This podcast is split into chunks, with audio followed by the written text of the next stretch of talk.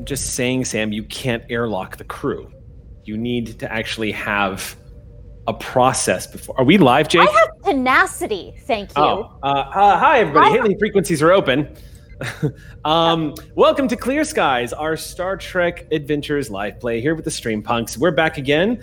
Um, big episode tonight, so we're going to jump into it pretty quickly here. But I do have, I love the shifty eyes I get every time I drop any kind of like, and tonight's going to be a doozy, and everyone just turns uh, just a little bit paler. Um, let me just go ahead and get into the notes. Uh, so what I've got for some announcements tonight before we jump into the game is that next week we are going to be having a dice giveaway. We're giving away uh, a clear blue set of dice. Uh, Jake, could have, I could ask your information real quick. Who is doing? Who is uh, being kind enough to help us with this dice giveaway? Die Hard Dice. Die Hard Dice. So thank you, Die Hard Dice. This is going to be good. A nice, clear, icy blue set of dice. That's going to be good for clear skies. So, uh, so definitely catch us next Monday night uh, as well because we're going to be, uh, yeah, throwing some dice at y'all. Um, also, it's a quick reminder: Thursday, this coming Thursday at 6 p.m. here on Q Times, Spy Game. The pre-tape that the Stream Punks did, uh, thanks to Black Cats Gaming. Uh, full disclosure, I wrote for this RPG. It's my first uh, core book that's been published that I have contributed to as a writer. Um, and that and it's one an of the original stream punks is in it as a canon character. What's I'm not that? mistaken. What's that? One of the stream punks themselves is in it as a canon character. That would I'm be Phoenix, if. I'm not mistaken. Indeed. Indeed, yes. Uh, I got really excited when I heard that they were launching the combat wheelchair for D and D because about six months ago, when I was working on Spy Game, I created a gadget called the Phoenix, which is a spy gadget in Spy Game, and so now Sam's chair is immortalized and is a badass uh, that we actually get to see in use in this particular episode. So I'm really excited about that. So this uh, Thursday at 6 p.m. here on Q Times is part one, and part two will be the following Thursday. Um, so yeah, definitely tune in for that. It's gonna be a lot of fun. I should probably tell Black Cats Gaming that that's happening. uh, Predation. Just as a quick reminder, we have our Predation game. We're actually getting close to the end, y'all. It's kind of sad, but we had a huge revelation in the last episode. Just as a quick reminder for those of you who want to go back to the Cretaceous period, Saturdays at 12 p.m. on Q Times. Uh, if you want to watch the stream punks play dinos, it's a lot of damn fun. And last announcement I have for myself is just a quick uh, call out to everybody and Ox crew and people who have been asking questions.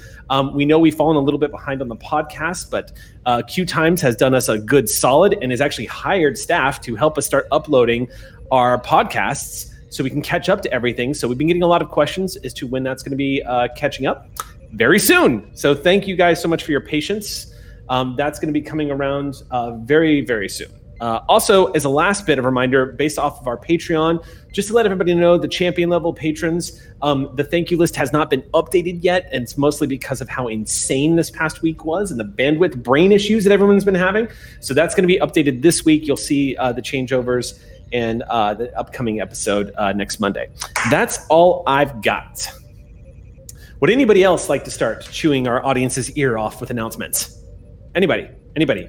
Oh, that's a Gina DeVivo, and, and it's a Bonnie. Oh, okay. So basically, it, three of you. Why don't you go first, Gina? What do you got? Um, this Friday at uh, uh, over on the Pixel Circus channel, I'm going to be running a puppet RPG. Uh, we officially have called it TPK or Total Puppet Chaos. Um, it's going to be really fun. I finished my last puppet today. And um, so, yeah, so go check that out. It's going to be Friday night, I believe, at 6 p.m. And it's gonna be fun. It's a three shot, and it, it's all the same players except I'm gonna be the pup, puppet master instead of Vince. All right, rad. What you got for us, Bonnie? Uh, Wednesday, right here on Q Times, is Denver by Night, 5.30 to 7.30. Come see an all-female blood-sucking cast of uh, vampires, I guess. And then uh, Saturdays, Things in Space on the Dragons and Things channel, uh, Sunday, Saturday nights. And then I, it's it's that level. It's very pigs. It's very pigs in space. Ah, Yeah. Bonnie, I'm Um, serious. Your one shot that you do for the page for Uh, our, you our know, fundraiser unlock. Look, I feel like I feel like it's gonna Uh, uh, happen. lasers and feelings, pigs in space. I'm just saying. Y'all just don't know. Uh, things are things are things are It's shifting here and meddling in my brain. Uh, other than that, uh, I got some more music coming out later. Uh, but whoop de doo. I'll announce that whenever I know more details. Righto.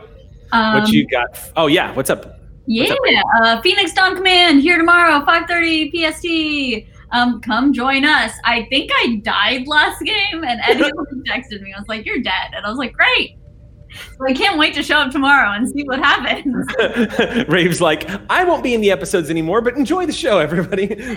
I mean, we are phoenixes, so we do get reincarnated. That's part Yay. of it. But um, it's it's great. I'll be living my new life, my new best life. Hopefully, my new like life that I live for quite a little bit more time than the last one. But uh, yeah, uh, come check it out, y'all. I play a feral murder child. Um, Phoenix seems to be the the theme of tonight's announcements. Interestingly enough. Um, all right, Aki, what you got? Sorry, I had a bunch of windows popping up and blocking the mic. Um, uh, we up, we postponed our premiere, but we will be going forward with it next week over on Saving Throw Show at 4 p.m. New Pantheon starts its third third season. Yeah, so please, yeah, join us over at Saving Throw at 4 p.m. Pacific time for New Gods. It should be All fun. right. Okay. Uh, yes, Sam. Speaking of postponed premieres, I did a whole deception last week. A Darkened Wish uh, was not premiering last Thursday. That is uh, the streaming tie-in to the canon D&D comic series written by B. Dave Walters, illustrated by Tess Fowler, and includes the Uncommon Trust as well as Melee Damage and our very own Aki. That will be premiering this week as uh, Aki and I counter stream ourselves. It will be from 5 to 7 p.m., so you can certainly catch the first hour uh, on Twitch's official D&D produced by Q Times. However, I did not wholly deceive you. It will still be very gay. All right. Xander, I this think that's all I have. Okay. No, no, no, no, no. Please. Hang on. I, I, I do have one more thing. Yes. Do you know what the thing is? I think you know what the thing is, but You I also know what the thing is, and you also know. All right, let's go ahead and jump into tonight's episode of Clear Skies.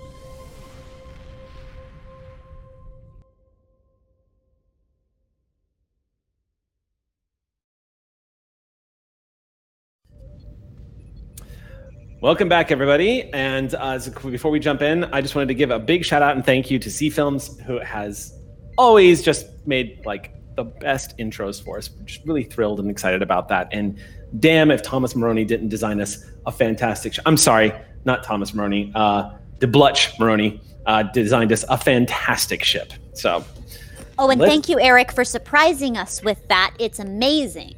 You're welcome. Yes, I uh, I didn't tell anybody I was doing that. I just kind of snuck that one in. It was literally dropped it into uh, into the uh, Streampunks chat. Like, oh, by the way, guys, uh, just so you know, I did this whole thing with uh, the thing. So uh, enjoy. Uh, all right. let's go ahead. It's been a while, you know, since we left Space Dock. Since we left Space Dock. So I was like, we need a new intro. We're out in Shackleton now. Um, we are very much out in Shackleton because tonight's episode actually opens with the USS Ross in orbit over a planet known as Jadaran, having just finished the first leg of your journey onto the system that you've been assigned to, having detected anomalies from Starbase 364. You guys have all managed to arrive safely at the home of the Dashashian people. Um, we are currently planet side right now with the captain and the first officer, who is in the presence of High Regent Alozaz Keel, who is extremely happy to see all of you. um, the the leader of the Jadaran, the people has been like gushing about all of the information that has been taking place and all of the developments that have been happening in just the short amount of time since the USS Ross departed uh, and it's pretty exciting. Apparently, they are witnessing what seems to be um, devastating climate change. and the High Regent is thrilled about this. You wouldn't believe it. The, the temperatures on the other side of the planet have been dropping dramatically. and uh, we're seeing what would probably best be described as uh, temperate zones beginning to uh, build up around the equator of the planet. It's it's extraordinary. We're actually seeing the beginnings of microbial life return to the areas where the um, crystalline entity you called it uh, exploded out from the rock. It's quite extraordinary. No life has existed on that side of the planet since, well, before civilization cropped up around here. It's uh, it's extraordinary. And thanks to Starfleet, we have atmospheric condensers and all sorts of wonderful, delightful new technologies that are making this a completely habitable world, despite the devastating effects that would have absolutely demolished all life on the surface of the world in just about 30 years or so. So thank you for that. Um, uh, trying to think if there's anything else I should fill you in on. Oh, yes. Uh, as you know, the defense minister has been imprisoned, so that's good. Uh, she is still a nuisance. Uh, she still has people who are a bit of, uh, I would say, mm, not accepting the truth, not uh, not accepting what's right in front of them, not seeing the tremendous benefits of the changes that are taking place in our world for the better, and are buying into conspiracy theory, and are generally just um, deluded. but don't worry, the passage of time will surely pull them out of their funk, and eventually they will learn how to once again behave like rational sentient beings. and uh, how are you all? How have your journeys been? Uh, Dr. Yugos has told me some exciting things about uh, your station here, brought back images, uh, if you can see here, and he sort of slides it.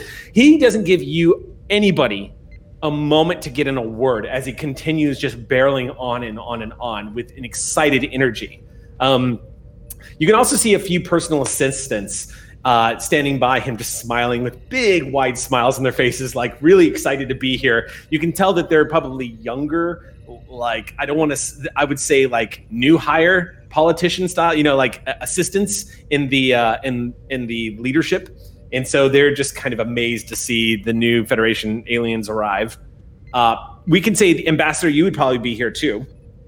Um, after about 30 minutes of being bombarded with just a breathless enthusiasm, uh, you finally find yourselves being led to the main dining hall, where before you were here, it was a little tense, but now is actually set up to celebrate your arrival. Um, Dr. Yugos is here too and approaches all of you in the refinement and is straightening out um, his I would say his his very formal scientific wear, the high collar, black with gold trim going straight down. It looks like uh, very similar to sort of the, the uniform without the gray top. In fact, it's just a single black piece with golden trim going all the way down it, with crystals interwoven into some of the fabric that looks sort of decoratorial. It look has like a like across where the collarbone would be, goes all the way around, almost like a necklace has been woven in to the fabric of the of the suit itself. The crystals are translucent amber in color and have a slight glow to them and sort of emit a soft warmth. He um, is looking quite refined, and as everyone's taking their seats at the table, you catch a break in conversation as the High Regent is turning and talking to a few of the servants, um, the staff here that are just eager to serve. Yugos leans across the table and looks at you, XCO, and you, Captain Sull, and you, Olin, and just says, I'm, I'm sorry. I, I, I sent the pictures ahead uh, before we when we when we arrived in system, and and as you can see, the High Regent can be somewhat excitable. I apologize if he's being draining. I think this is precisely what charges our ambassador's batteries. Ah, yes, this must be this must be quite the experience for you, Ambassador. It's delightful to be back. I wasn't sure when that would happen, so it's really good to be here. And this, this little excitement pleases me. I'm glad that you all are well, despite the um, interesting uh, phenomenon that you are experiencing. Oh, the climate change! You hear the high the High Regent jump back in. Oh yes, well, uh, it'll be extraordinary. Our species is highly adaptable. There were certain periods um, we have survived two extinction cycles. Our species, quite extraordinary. Seventy-five percent of all life has been wiped out on this planet twice now, and uh, the Jashashian people persist.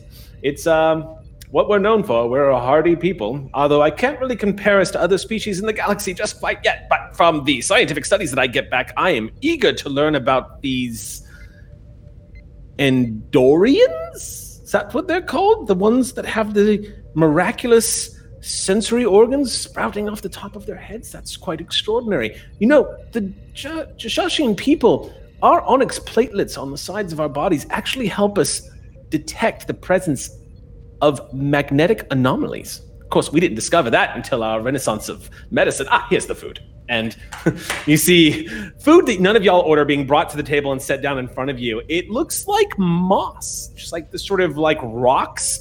It looks like warm rocks covered in moss. And without any explanation as to how you're supposed to eat this, the High Regent just begins talk, continue talking as casually takes what looks like a fork-like object and starts scraping the rock. And as scraping the rock, you see what looks like maybe some kind of worm being sprouted up underneath it as it just scraping it off and just mm, slipping it like basically scraping moss and the the life that grows underneath it off of these heated rocks. And just says well um before we begin um oh it seems i've already begun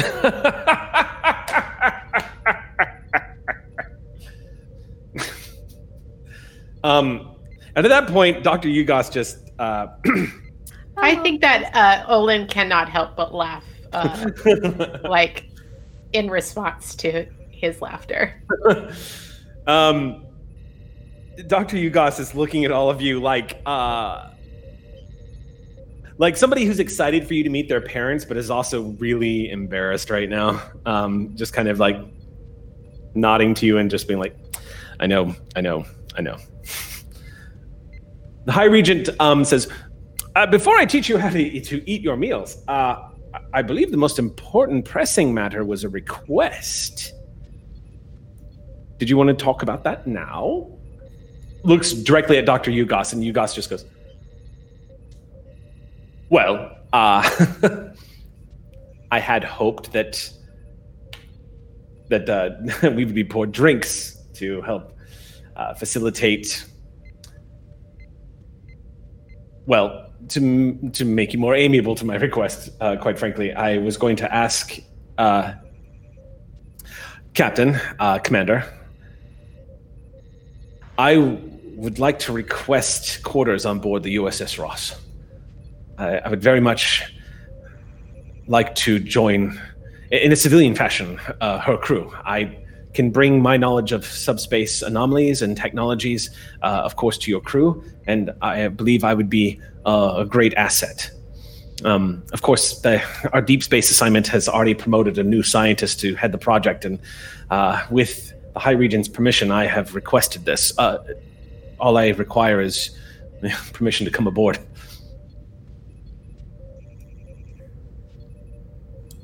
What do you think? Axio, do you think we have room? After all, the Ross is so very small. Well, Captain, there is already quarters made up. Ah. I suppose they could just stay where they were. You know, that is a good point. Mhm. I think we could use a few more subspace experts. From what I understand from our chief science officer, they're nearly at the bottom of the rankings. The look on Yugos's face denotes somebody who is from, from the sounds of exhaling through the nostrils, you can tell Yugos is summoning uh, uh, all, all of the willpower to not bust up. But he just goes, "Thank you, Captain, Commander. Thank you. I promise I will be, I, I will be an asset to you and your crew." The commander will no see to all necessary arrangements and get you on the roster and set you up with our chief science officer. You Let know. Dr. Yugos are about to become the first interstellar explorer of the Jajaran planet. You are Jashashi's first. Uh, I, does he does, does he count as a member of the Federation? Well, I guess we're all going to be members of the Federation. I, would would you say crew member of the USS Ross? Would you say? I would say perhaps the first ambassador to the Jash- Jashashian people. Oh, uh, I don't know if I have quite the acumen that you do, uh, Ambassador. But if, if I can function in any way, I, of course, am happy to, to do so. Yes. There is more than one way to be an ambassador. Hmm. Ambassador. Well, we should make it official then. Um, Dr. Yugos, I hereby proclaim that you are our first official interplanetary ambassador of Jadaran. Congratulations. Congratulations. He looks. Uh, uh I'm. I. I don't. Uh, th- thank you. Uh, thank you. That's that's certainly an honor that I wasn't. Thank you. Um, you just see the overwhelm. Like, I'm sorry. What will that entail, High Regent? I, I, I, I, you will speak for the voice of the uh, people of Jashashia, and you will be a representative of the Jadaran people on board the USS Ross, documenting and speaking on our behalf, and of course using your skills to help the noble and intrepid crew of their starship. Sound good? And he reaches all the way awkwardly across the angle of the table and pats him heavily on the shoulder. And Yugos goes, Yes, that sounds acceptable. I, I, I look forward to serving. Thank you. And just in case you're concerned, it was a job you were already doing. Oh, good. So, yes, I do know how to do this then. Yes. thank you. Uh, thank you, High Regent. That's very kind. And I will uh, obviously uh, do the best to my ability. Bell catches eyes with the people who are about to be pouring the drinks just to help this poor, poor man. Okay. Also to toast and to celebrate, but this poor, poor man. So, as this begins to wrap up down on the planet, up above, in the skies far above the planet of Jadaran, the USS Ross in orbit is currently a host to an angry, yelling Andorian ensign who alarms the chief engineer into checking on her. Right now, the high resolution sensors they've been installed and they are they are they are a they require fine fine tuning their adaptation into the systems of the USS Ross chief have been delicate. And it has been a constant balancing act. You've been running diagnostic after diagnostic pretty much every day. It's been about 12 days worth of travel. And going the long way is giving you time to modify and calibrate the sensors as best as possible, especially because you're six days away from mission objective, this system that you're going to that a strange anomaly was detected in. The sensors are going to be required to scan the system. Now, this system was specifically chosen because the system is that Starbase that Narendra Station was not able to actually get a detailed scan from its distance Mm-hmm. As a result of being over over a hundred light years away. Could not actually detect what was going on in the system you're headed towards, and as a result, the order's been given to just work on the sol- work on the sensors, make this priority number one while while we're on we're in, en route. And Insandari is currently smacking a data pad against the console repeatedly Whoa! and screaming and Andorian. Now, as a quick reminder to the audience, because we haven't seen Insandarian work, she is Andorian. Andorians have tempers. Insandari has an Andorian temper. And as you round the corner, you see it in work as a backdrop of that blue skin or the brilliant flashing white teeth of a woman that's just going just like smacking it and then she stops and she sees you come around the corner and goes hi chief Ensign, uh, do you have a second? Could I uh, speak with you? Sure chief yeah she gets up And comes just to be and noted, her uniform and goes i know what you're going to say i'm sorry i shouldn't have done that it's just ah. Well, actually, I I wanted to share some techniques that Exio has been sharing with me in our counseling sessions. Um, it, it might help a little bit, especially when you get to the point where you might be damaging equipment. okay what So we're gonna take a deep breath in, and we're i've tried that Uh-huh. sorry chief Deep no problem. I understand. We're gonna go through this together, okay? okay Deep belly breath in, all the way down. And we're gonna envision the rage, put it in a bubble, and blow it away.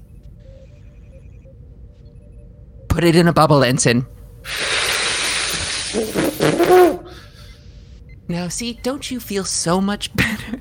great chief thank you That Great. did it. Now, now, uh, I assume that you're having some problems with the high res sensors. Is, is that what's going on here? yeah Well, why don't we just go ahead and take a look at it nice and calmly, and we'll Okay. try to figure out the situation. yeah I'm proud of you. thank you chief Mm hmm. Now, why don't you show me what's going on? Okay and she takes a few steps over and starts running you through you can see where the frustration has come in and Hmm. the Blutch told you this was going to happen. He, he, he told you this was going to happen. He told you the refinement of these.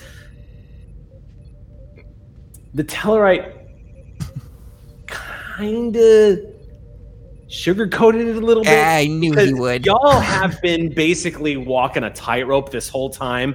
Little like one point here means you have to adjust one point over here, which sets off a chain Mm-hmm. reaction, and now is another day's work to realign these high resolution sensors. The Ross certainly has the power to, to use these sensors. The problem is, is the Ross has so much power flowing through those EPS conduits. As a result, you're constantly having to recalibrate. Garrus has got nothing on you guys. You guys are having to recalibrate these sensors every hour since Hmm. you left dock. And it's kind of pushing the ox crew to the point of like it's causing some jokes Sure. on the on the intership con- communications in mail, a lot of the engineering staff has started cracking jokes about how the USS Ross was already a bit temperamental because of how much power she's got coursing through her from two warp cores. Um, she of course has the trait that she is temperamental and gives me the GM the option of popping threat to throw complications at you simply because as an experimental ship she sometimes has millennium falcon problems and does things you weren't expecting um, as a result of this the incorporation of the high resolution sensors chief has been a endurance test for the engineering team the fun part of installing them now behind you using them has been frustrating and it's been unfortunately for you lacat back up on the bridge it's like getting your christmas gift and it's four days after Christmas, and you still are not allowed to open it. You can't use it yet. 12 days after Christmas. 12 days after 12 Christmas. days. That's right. That's right. 12 days after Christmas. But who's keeping track, huh? Just 12 Now- days, 3 hours, 22 minutes. Like, who's keeping track? Lacat, every now and then you've been getting alerts on your console Uh huh. because every now and then sensors are detecting objects in in the path of the Ross that aren't there anymore. The deflector's dish is taken care of as you do when you go to warp, like traveling through warp. Every now and then, the, the, the sensors are detecting shadows of things that they detected long time ago, alerting the crew of the Ross once again. Like you hear the alerts going off. As a result, your sensor station has been giving you ghost data. You're picking up scans and that are high resolution but not up to date and every now and then you get a false alarm that there's something ta- that that's as that's as specific as I can be. There's something happening outside the ship. the sensors go off, and then when you scan, you get uh, you get a sensor malfunction. Great. We could be being attacked right now, and I wouldn't know. I Yeah. know. Who needs cloaking devices? Who, who who needs cloaking devices, right? Um, could the Romulans be after us? I don't know. I don't know. Maybe they're here right now. You know what? Maybe maybe we're we're dead meat in like three seconds. I wouldn't know. I to know. I just gotta keep waiting here. Um, is there is there um a like she needs to learn how to breathe and put it in a bubble. Um, is there is there like a specific delay like or is it completely random is it like it's a 30 second delay or is it just like this is data from like 10 minutes ago versus this is data from three days ago and it could be either or It's it's not that. Thankfully, it's not that big. It's like it used the the the the oldest sensor ghost you've gotten is from about five minutes. okay great But it's enough to start throwing off the groove. And even though you're in orbit right now, surface scans of the planet are not reliable. However, the information that you are getting back, the Ross is able to detect microbes on the surface with greater efficiency and detail than it ever did before. You're actually getting data readouts right now from the Ross when the sensors are working that are enhanced to the point where it's almost like you had these spores in front of you with a tricorder.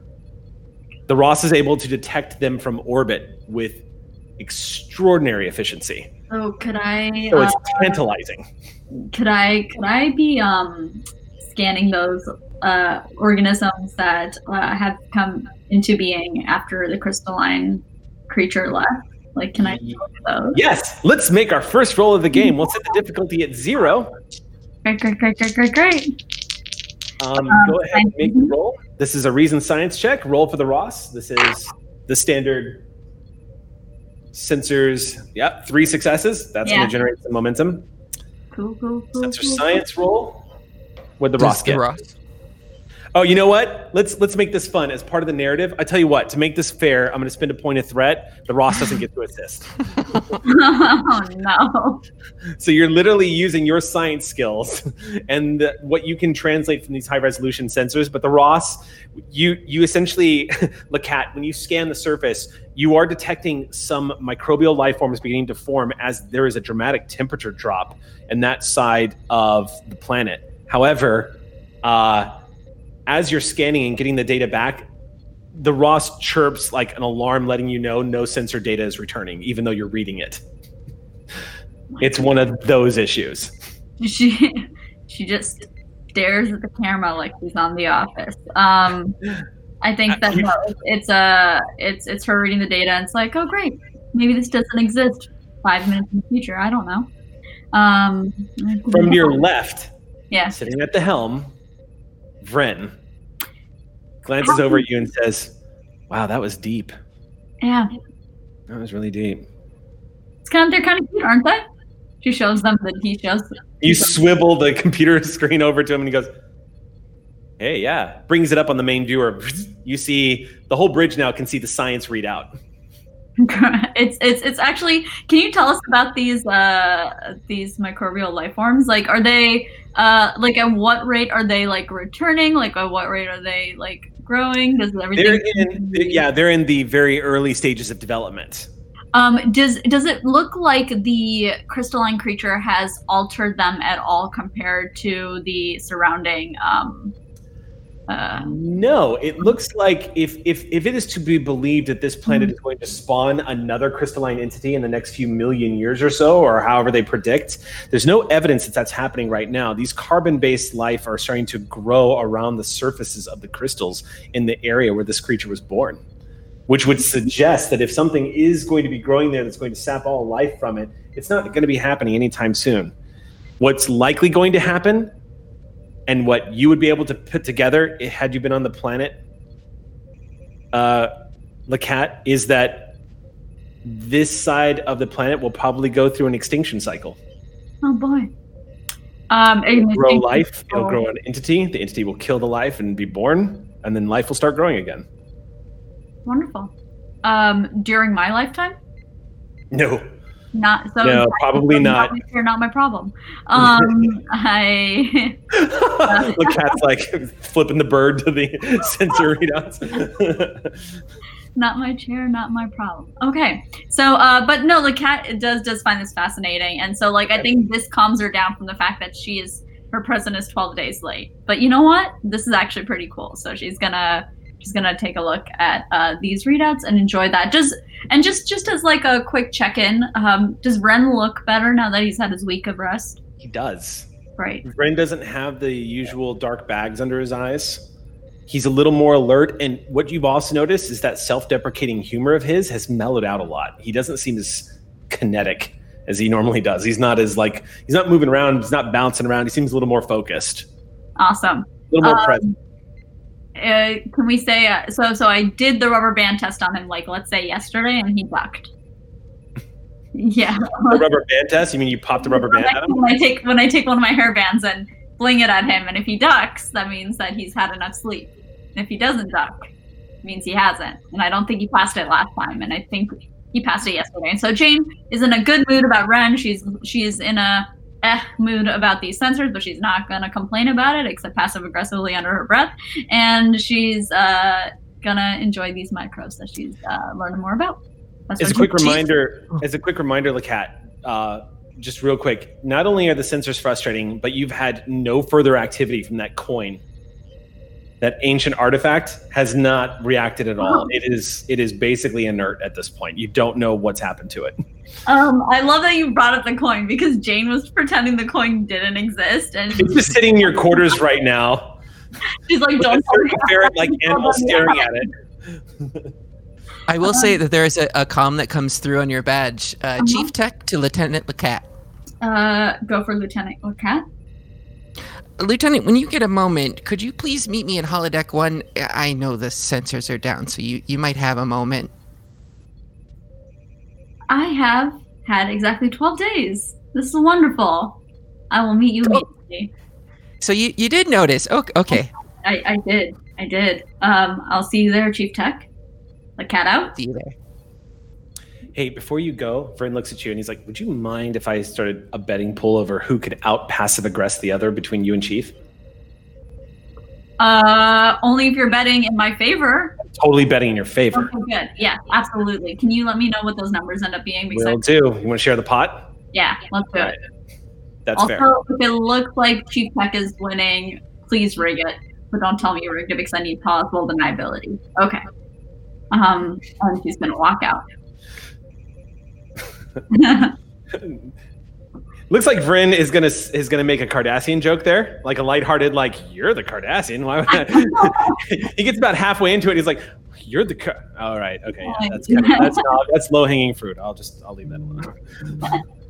Do Um, better. Um, yeah. but yes. Okay. Uh, Okay. She goes to holodeck number one. All right. Door opens as Lieutenant Lacat walks in.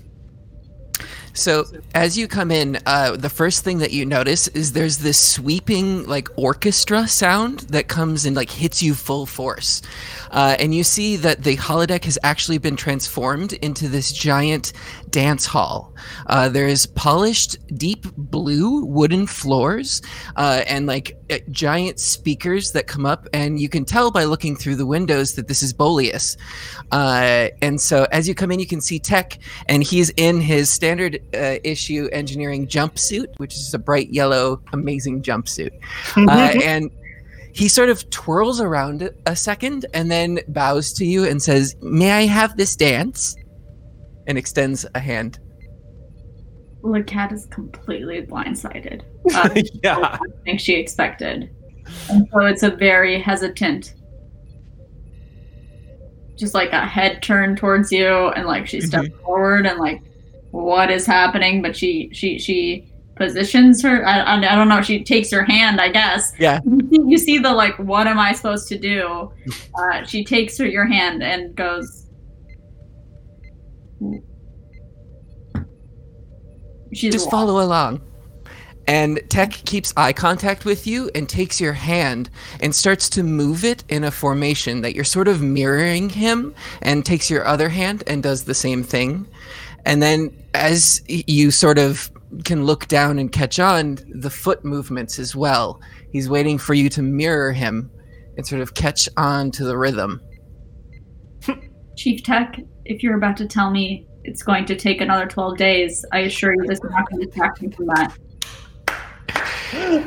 Lieutenant- that dry delivery, that, that, that, that undertone of friendly menace in the cat's voice as the science officer just looks at you. uh, Tech does sort of a spin around and then uh, says, Lieutenant, we are the heads of our departments. At the moment, we're not working together too well, and I think it's trickling down into our departments. The engineering is especially having a rough time of it. I thought I might introduce this Bolian dance custom to sort of get everybody on the same rhythm. It's not a sensor problem. It's not a technical problem. The crew needs to work together, and we need to find the rhythm, find the groove of this ship. And I think that starts with the two of us. Something has thrown off our groove, Lacat. She- The cat knows what's thrown off their groove, but she's not Mhm. saying. In fact, the cat might be the reason the roof, groove is thrown off. Um, I think that she. This is strange. Mhm. I know it's a lot, How, and I know that it's going to take some time. Is this how Bolians conflict resolve? In a way, I mean, dancing, laughing, singing, it's all a good time. It's about communication and working together. Aw, no wonder Mala Ren fell for one. Uh, I know it's going to take some time, but would you be able to learn some of these steps with me? Oh boy, character growth. You're watching, so she's gonna learn these steps with you. Great. kicking and screaming. Good, that's Lacat. part of it. Kick, ah, kick, ah. well, at least there's some catharsis in that. Um, Okay, okay. Show me, show me these steps. Show me these steps. You seem very convinced that uh, this is going to help us communicate better, and it's been 12 days without my sensors. It's not like parent. How long exactly, Chief Tech? So they are fixed. Well, I, we are getting to it, and this is part of it. You see, we're communicating better already. We're communicating better already. Wonderful, wonderful. Okay, let's um, you lead the way. And I can say that we could sort of fade out here as Tech Yeah. takes the time to teach her. On that note, um, the away team mission wraps up, and beaming back on board the USS Ross, you arrive about the same time on the bridge as Lacat has returned to her duty stations. So about like an hour or so later, after this exercise with the chief. Um, Lacat, you and Vren and Prawl, who immediately rises up from the center chair and uh, resumes his position back at security, see stepping onto the bridge with a Starfleet communicator on his formal wear is Dr. Yugas. And just brilliant smile on his face as he glances around. Um, Captain, as you move down towards the center chair, Lieutenant Commander Prawl just says, We are currently uh, in standard orbit, Captain. No unusual sensor readings, although not 100% sure we would be able to tell if we found one. Uh, Chief Tech assures us that he's doing his best job, and we believe that's true, of course, because it's Chief Tech. But essentially, Captain, sensors are still in the same position that they were when you left. Sol looks over, just flicks their eyes to Lacat, really just trying to judge the height of the shoulders. it's hard to tell when a Cardassian is carrying tension in their shoulders, uh, considering that they have very broad speaking shoulders. Those Right, they have those ridges, and so Mhm. when those go parallel to the ground, something has gone terribly wrong. right. But just gauges the tension a little bit. Uh, sees the roughly, Yeah. Yeah. roughly uh, better, better angle, let's say, than uh, 12 days, 8 hours, and 14 minutes ago when last I observed. Lieutenant, Yes, Captain. to take your mind off your scanners. He's your problem now. And they toss their head toward Dr. Yugos. I I promise I won't be a problem. I I assure you, uh, Lieutenant Cat, I will be I will be an asset and lend any of my skills to scanning for subspace anomalies that we may encounter. Uh, I understand the. Uh, I'm sorry, you call it Shackleton? Is that correct? Yes. Shackleton, such an interesting word, uh, is filled with subspace anomalies, and I, of course, am happy to help uh, detect those. I mean, your experience with the particle fountain in itself already puts you, you know, miles ahead in, of me in some regards. So your experience would be very welcomed here. We actually, not, not this isn't about subspace anomalies, but we've already started taking pictures of the microbes. If you want to come take a look at those real quick, it's just like a You can do that. He Do that. walks down the ramp right over to your sign station and looks down. And hopefully soon these will be better. Right now, there's a slight delay on the sensors, but we're not going to talk about that because I feel immensely better after that dance. Um, Vren, his the the visage of Vren leans over, like you see him leaning towards the helm, so he could look around the Jashashian, and just says, "Dance." it's it's a communication thing, and she makes a face. Um, and then she goes back to just not even not even clocking what that whole thing was about. Um, goes back to Dr. Yugas. Uh, it seems your planet undergoes an extinction cycle every so often. I mean, not every so often. It's quite on often actually, but that's interesting. Do you know anything about that? You're asking the scientists about the extinction cycle? Yep. Um, Yugos nods and says, Yes, it would seem that um, we have we've charted multiple extinction cycles on our planet over the past uh, 100,000 years, 200,000 years or so. Um, and they seem to align somewhat to the seismic activity that we witnessed when this entity that you all described. Um, some of our ancient scrawlings depict great earthquakes that caused the skies to bleed, and we thought it was our comet, of course, that was angry at us, uh, was once revered as our deity. Um, but um, right now, our readings would indicate that the crystalline entity that you've described would take millions of years to evolve. So it's possible that our planet had twins at one point. But um, hard to say. We're still gathering more data. It's certainly, with the new technologies presented in these incredible readings, it's it's possible, and it's certainly possible, and, and a lot more in reach to figuring it out. Uh, she kind of looks at the captain for like permission on this, but she's like, "You're more than welcome to this data." Like any of our civilian scientists, although not quite like all of our crew. You see, he's promised not to be a problem, and every single one of you seems practically to insist upon it. I'm going to take that as a compliment, Captain.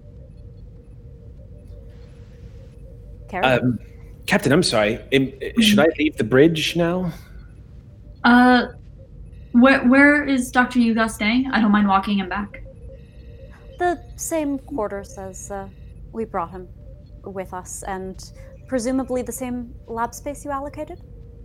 Would, would it, Unless that is somehow uh, a provisional space, I leave that to your department entirely.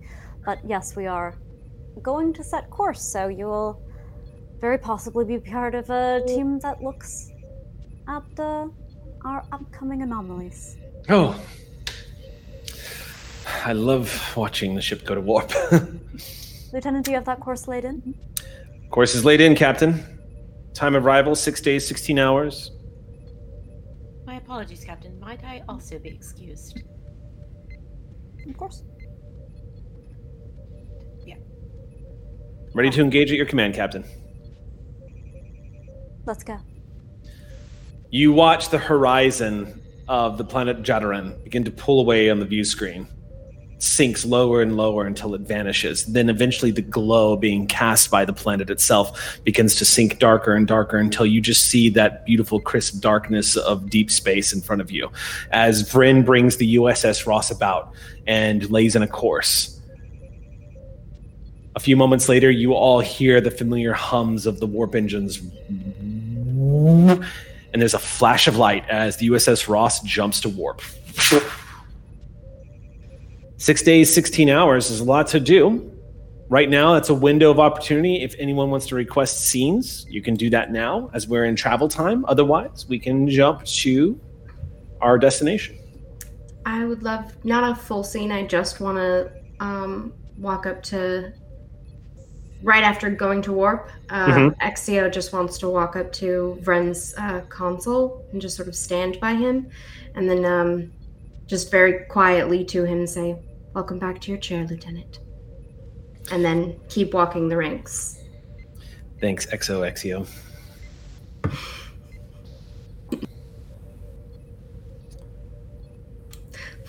Yeah. I've been called by my exact name, but okay. Was that, can I insight that? Is he? What's that?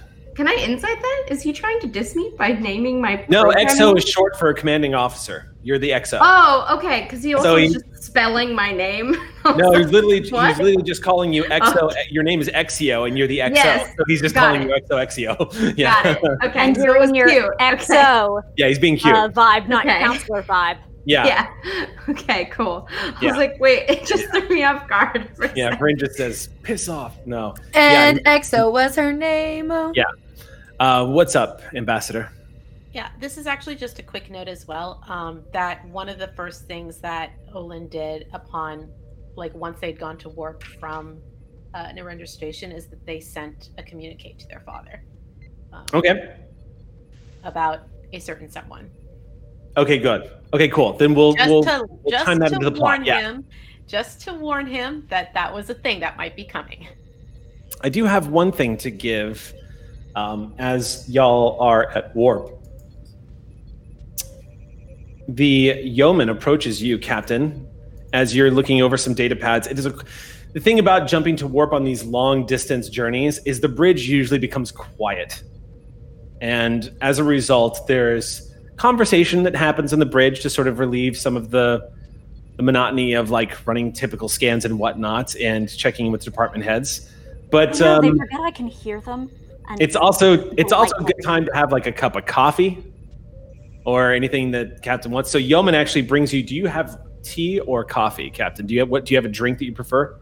No, uh, I'm sure Shanta will have noticed I virtually never have the same beverage twice. Okay. Yeah. So today it is uh, hot cocoa with a bit of ginger and uh, marshmallows. Okay. She brings that to you along with the data pad and says, "There's a message for you, by the way, Captain. We received it just before we jumped to warp." Hands it to you. Really? From whom? I'll let you describe the look on Saul's face when you see that it is a message from one Commander Nigel Rogan. Starfleet Command.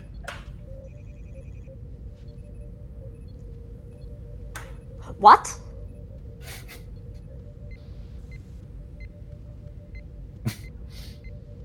Yeah. It is a data pad from is a you've received a message from Commander Rogan. Hmm. All right. Thank you, Lemon. Captain. She excuses herself. You open the uh-huh. message. I do. It is a picture of Commander Rogan in full dress uniform with a big smile on his face, mm-hmm. holding what looks like a baby, next to his wife. In the background is the San Francisco Bridge. And underneath it is a little note that says, We welcomed little Sull into the world about four months ago. Thought you'd like to know.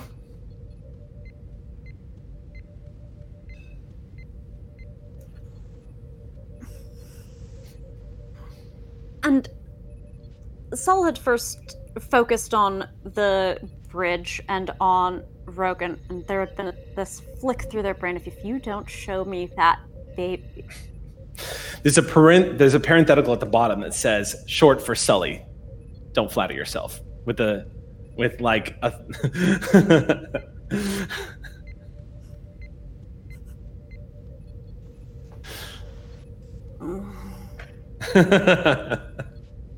He's not even on my crew, and he's a problem. There is also a couple of notes from news that have been coming down the pipe. Lets you know that things at Starfleet Command have been just as monotonous and boring, but that the work of keeping things nice and orderly has been very relaxing to him. However, there has been a lot of talk. Apparently, uh, he's, he does mention this that you're going to hear this, especially in captain's chatter across the quadrant, and eventually on Federation News, that the Federation Council is taking up a measure right now that would possibly see the advancement and indeed the implementation of new synthetic life forms to be inducted into Starfleet as a part of a supplementary force. And the first petition is for their uh, addition to the Mars shipyards, among others. Quite exciting, he says. Exio would probably be fascinated by this. It looks like they've achieved some basic understanding of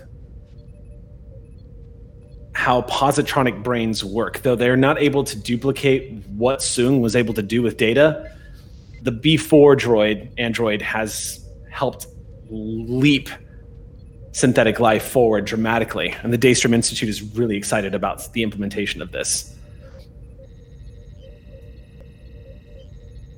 Indeed, I forward the entire bundle to Exio immediately. Uh, Okay. Are you in the The ready subject- room? yep, uh, you got uh, ping of baby pictures and other less important news. You hear just a slight, like, you just hear a small squeak from the bridge. just a, and you don't know which one is causing it the baby or the information. Ideal. Hmm. Oh. Uh, I'm also going to go over to the replicator in my ready room Mm-hmm. and uh, replicate a, a like a drugstore photo album. Okay. Photo. Okay. I'm going to pop it in. This is just Basically, slide. I mean, the replicator basically creates. All, as soon as you transmit the data, it basically replicates it. Um, as it appears, you just set it on your desk, I guess. Yeah. Slide it right there. You see the crisp blue skies of San Francisco on a sunny day. Rogan looks happy. And that freckle faced, redheaded wife of his, it's probably safe to say that that child is going to be maximum ginger, considering that Nigel himself is also a ginger. All of the sunscreen on Terra for them. By the way, maximum ginger, copyrighted. You cannot take your band. You cannot take that for a band name. I, I have selected it. Oh. Um, I see. Good to know. Thank you Yeah. for alerting me. You're welcome. So yes, the, as you set the picture down, it takes you back immediately, Captain. You are remembering what it was like those days you spent with Rogan after you got your command of the USS Ross, sifting through data pads, trying to select who your command staff was going to be, one by one going through. You'll never forget the day you were handed the data pad proposition from uh, a certain doctor who had just developed what she believed was going to be revolutionary technology in the form of holographic crew members on board the USS Ross, which piqued your interest. Rogan and his brilliant instincts handed you that data pad and said, Well, they did say they wanted an incredibly diverse crew to be a symbol of the Federation while in this post war environment. What do you think of this? And handed it over to you. And that was the first time you saw some of the first images of one program that was running called the Exio Project. Oh. Seems much more sensible than having any of these others in charge. Should probably mean- at least take a meeting. I'll uh. I'll need to figure I out who I need to this well on contact. What's that? I didn't do this well on that tactical. Hmm. Nice. All right. Um, just Neat. See if it's my job. It's my job to give you heads up, Captain. That Mhm. you want me to do this, I'll do it. And I think it's a good idea because I think this is really interesting. And and the Ross is experimental tech, so why not have more experimental tech? It's just that this is going to be controversial, and it might be tricky to push it. So I, I- it's just my job to let you know that that's going to be a thing. And having said that, I'm going to go set up a meeting. There it is. I, I gotta, I gotta keep earning the third pip. You know, the tight assness will increase as the pips increase. Job is done. Gonna go. Gonna yes, go before uh, I realize the implication that I'm a tight ass. Out of here. You set down the picture of Commander Rogan on the desk. What is Lacat up to? Um. Okay, so six days. Sensors still down. Let's do. are they? Um. Oh, Let's are they? out. Let's find out how sensors are running. Oh my God, this might. So let's say on day three of the journey, about halfway there, Okay. let's go ahead and make a roll. You're going to get an assist from Ensign Dari. And the Ox crew, aka the USS Ross, is also going to assist you. Now, the Ross is going to be rolling computers engineering. No, I'm sorry, sensors engineering. And You then rolling for Ross Sander?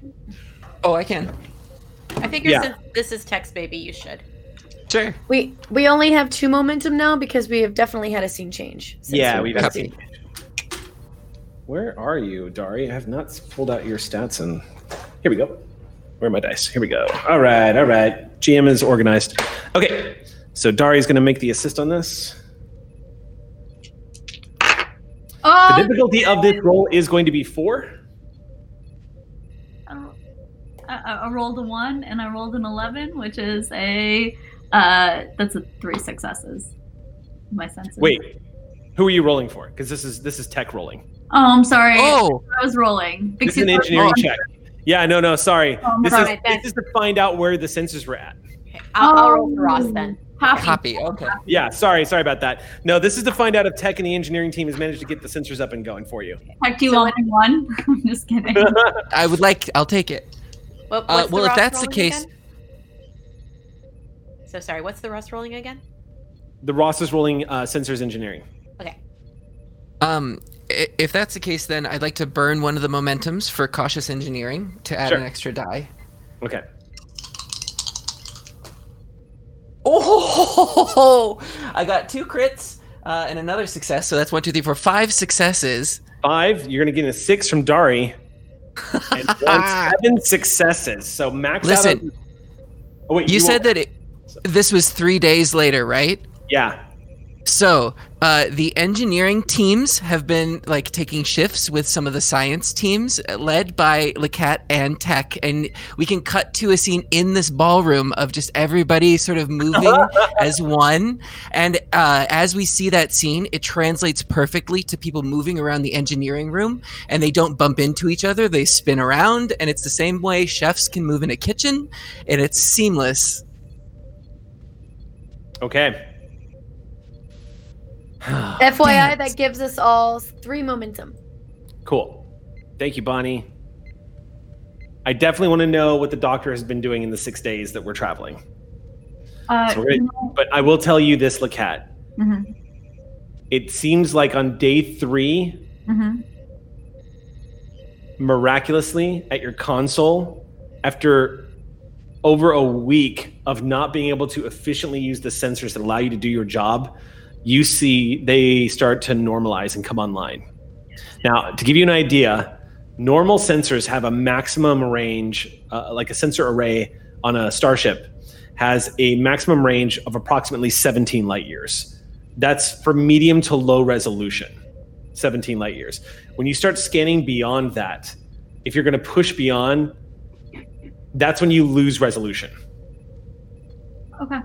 So the effective effective high resolution mode. So what I'm basically telling you is is that now that you have high resolution sensors, you can scan at the maximum distance as though it was in within short range and get that data back. Even though there's a data delay because of the distance in which you're scanning, usually like the maximum length of 17 uh, of 17 light years and beyond, it's about 45 minutes from the ping back, but you get it as if you were in short range. That's how res- that's how advanced the resolution of the sensors are. Amazing.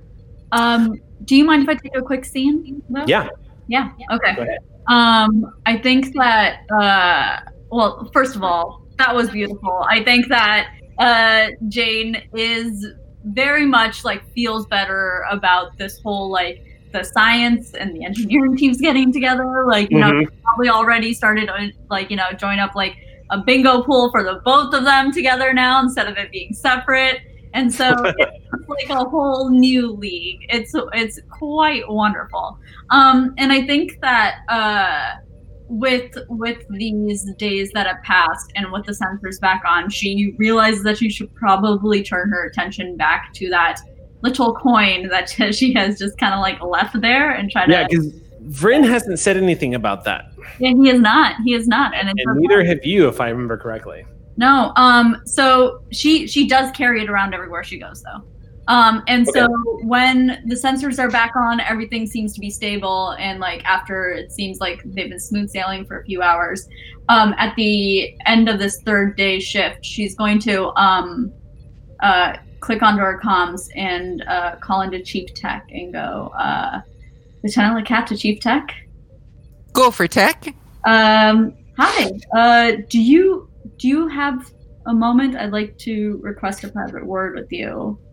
Oh, sure, just a sec. And then I do a pirouette, and then I come in. Uh, where would you like me to meet you? Um, where wherever's fine with you. Is your office empty right now? I can meet you there. Sure, come on down. Quick It's a great question. day in engineering. I got a quick question for you, Tech. Yeah. Yeah. Because you're you're the other dancer on board. yeah. So I'm just curious. At any point, do you do you and Exio have any kind of like dancing? Because Exio is a hell of a dancer too. So do you all do y'all having meetups or anything like that? I think that Exio was heavily involved with this idea from the beginning as one of Mm-hmm. the techniques that Tech has learned to calm down is to tap into his culture and his roots, and especially dance. Uh, and so there has been a lot of, I think, communication between Exio and Tech uh, in the development of the holodeck program and implementing it into everybody's schedules as well. Oh, that's true. Between you and Exio, you guys could craft a hell of a holodeck program.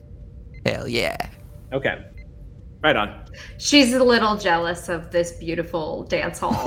like that this wasn't the program she invented first. It was like, yeah, this is beautiful. You'll be able to taste it later. I'm recording.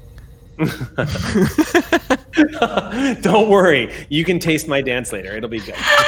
It's such a weird thing, but it's so sweet.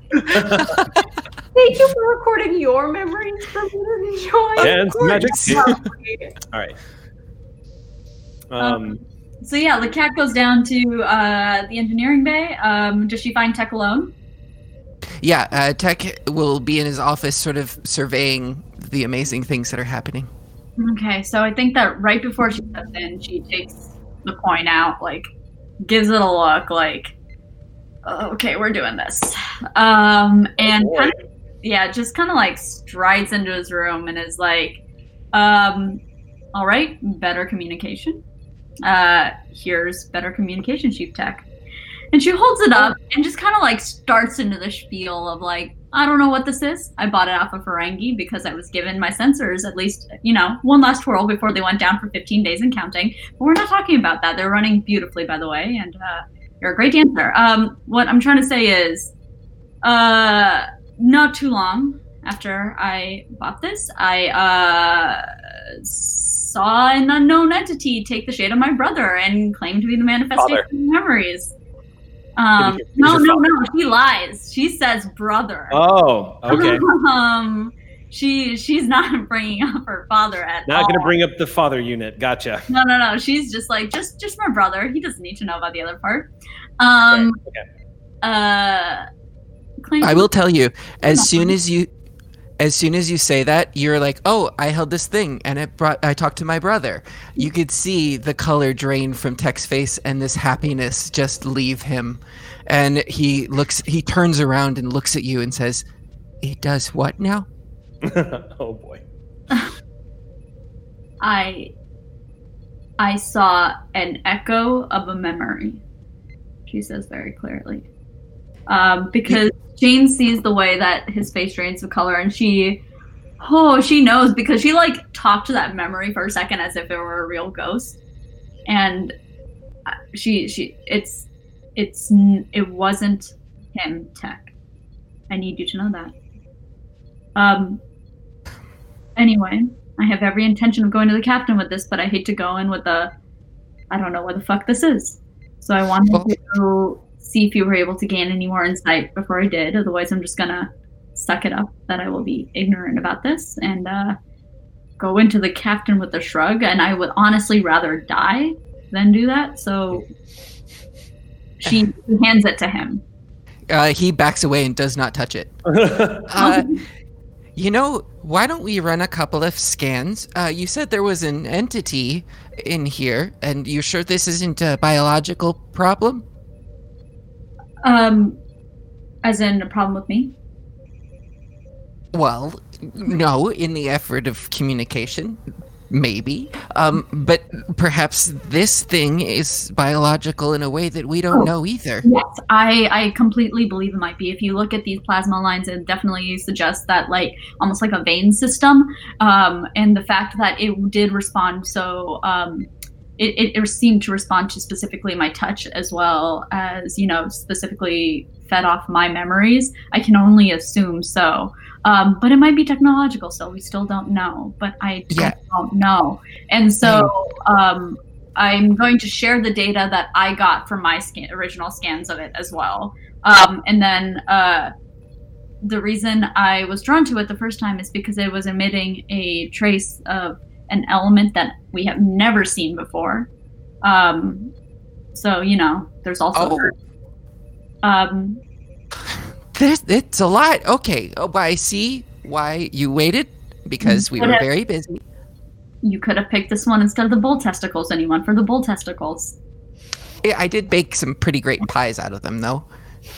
Were they? Yeah, you know what? I think I tasted one. Very good. Um, they were, they were very good. Um, okay, let's run scans on these. Are you? Okay. Why don't we set up a safe environment and get some information about this? And I'm definitely not going to touch that. Okay. It's not. It wasn't him. Tech. Thank you, Lieutenant. We'll get to work right away. Uh, and you can see when she's saying that, it's like it's also to convince herself that it Hmm. wasn't him. Um, but let's run those scans. Is there So- any way I can assist? What's that? Is there any way I can assist on these scans? Well, I'll tell you this. Rather than have you roll, the scans reveal everything that have been, has been revealed about it. It's made from an element of, of some kind of ore that has never been documented before. Some kind of, it has a lot in common with basic steel, but it has molecular differences that gives it a makeup that's unlike anything that's been recorded before. The gem at the center is as I described before, actually trillions and trillions of of uh, silica pathways that have been designed to store information. So packed in that they actually resemble what looks like a, a like a an amethyst, like a crudely cut amethyst at the center of this metal disc. And that's all. It's not emanate. It's not radiating any energy. Um, it- it's definitely ancient. You're not actually able to accurately guess at how old this is. The computer scans are inconclusive, largely because the element is hard to identify, and there doesn't seem to be any noticeable decay and what you can what you're scanning, which is in itself extraordinary. It's damn near impossible to date this thing. All you get is that however however old this thing is, it's probably a few million at least Earth years of age. Start I there. think the I think the best way to move forward, Lieutenant, is I can help you to put together a package to present this to not only the captain but the senior staff. This seems like an adequate mystery for all of us to solve together. Yes, I just wanted to make sure I was taking in as much information as I could about it. So I, I would really appreciate that Chief Tech. Okay. All right. Yeah. So we're gonna write a little book report on this guy. PowerPoint presentation. In your off time, y'all are putting this together. yes. Okay. Six days total have passed. And at the helm, you hear at the appointed time Vren calling out, Captain, we're arriving at sector S11322019, which is also known as the Bota Elos sector. B O T A dash E E L O Z. Lieutenant, do you have the scanners all ready to take a look? Absolutely. Um can I run a scan? Mm-hmm. And the Ross gets to assist. The difficulty is three. And this is a standard roll. This is the standard. You got three successes? Sensor, sensor science. Sorry. Yep. Sensor science. Did you take a momentum out of curiosity? Did Aki just roll a one? No, but they rolled a three, which I believe is still a crit for us. So No. Yeah, yes, that is a crit for Ox Crew. Yes. The Ross and Ox Crew. Okay. Okay. Here's what you so as you enter into the exterior of this, uh, immediately uh, as as the Ross leaves warp, and up on the main view screen, you see a breathtaking sight. You also, at the exact same moment, hear a chime of alarm going off from the main computer. Warning: high radiation levels detected. Shields up. Yellow alerts. Shields go up. Scans return at about that point uh, as the ship goes to yellow alert. Here's the information you get back. Within the system is the Bota Elos star, which is a hypergiant main sequence star. This star is 47R or 47 radius. It is 47 times larger than Sol. So, roughly 432,690 miles radius. It's 47 times larger than the Earth's sun.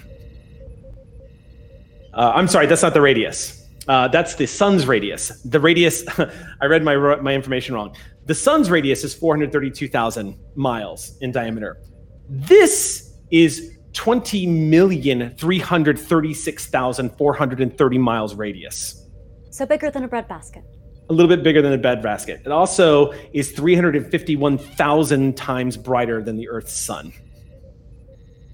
It is a white blue star. Think about how many light years would have to stay away to keep the Rogans from being sunburned.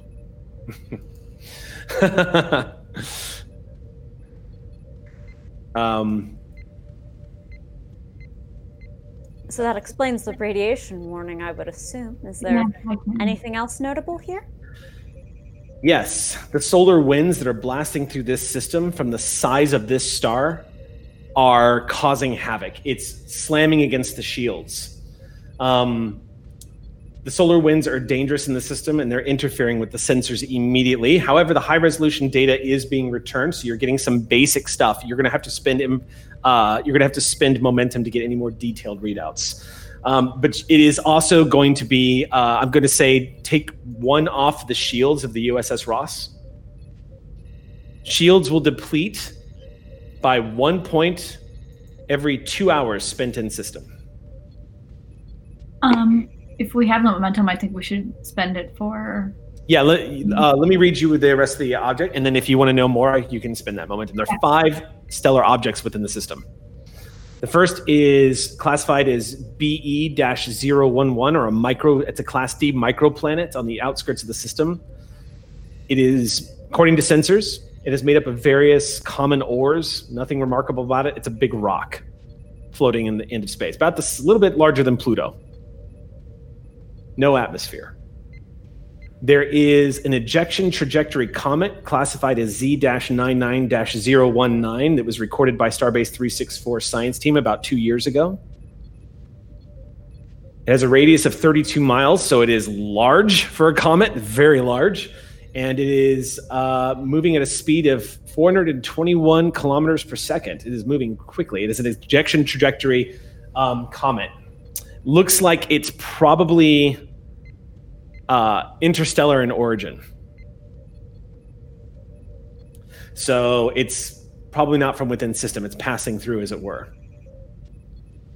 Nothing particularly remarkable about the comet itself. That doesn't seem to be any obvious makeup patterns or anything particularly remarkable.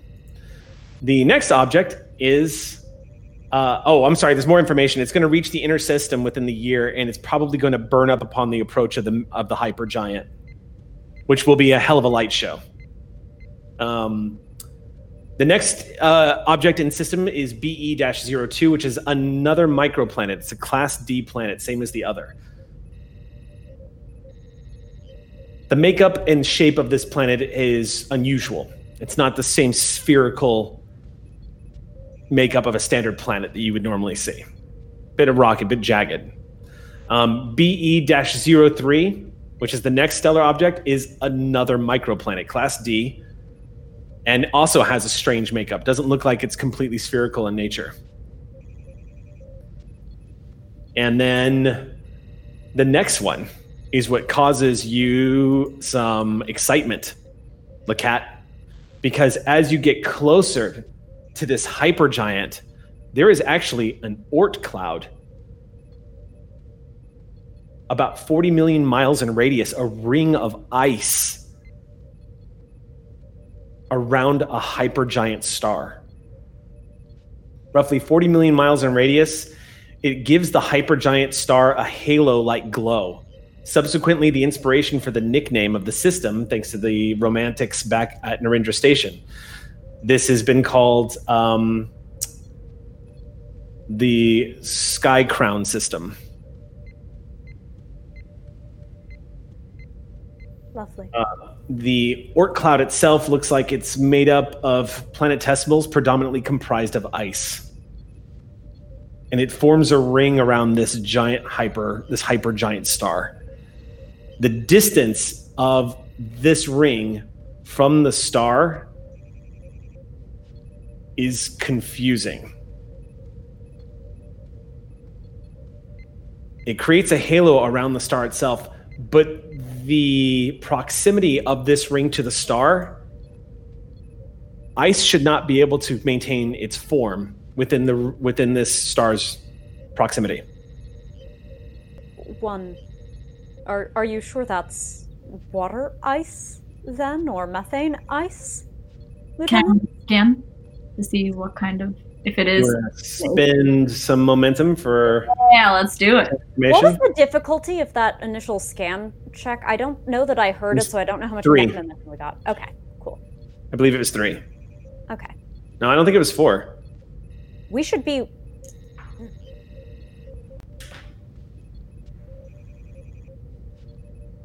I think we got more than net two momentum, Mhm. which would put us at max, regardless. Right.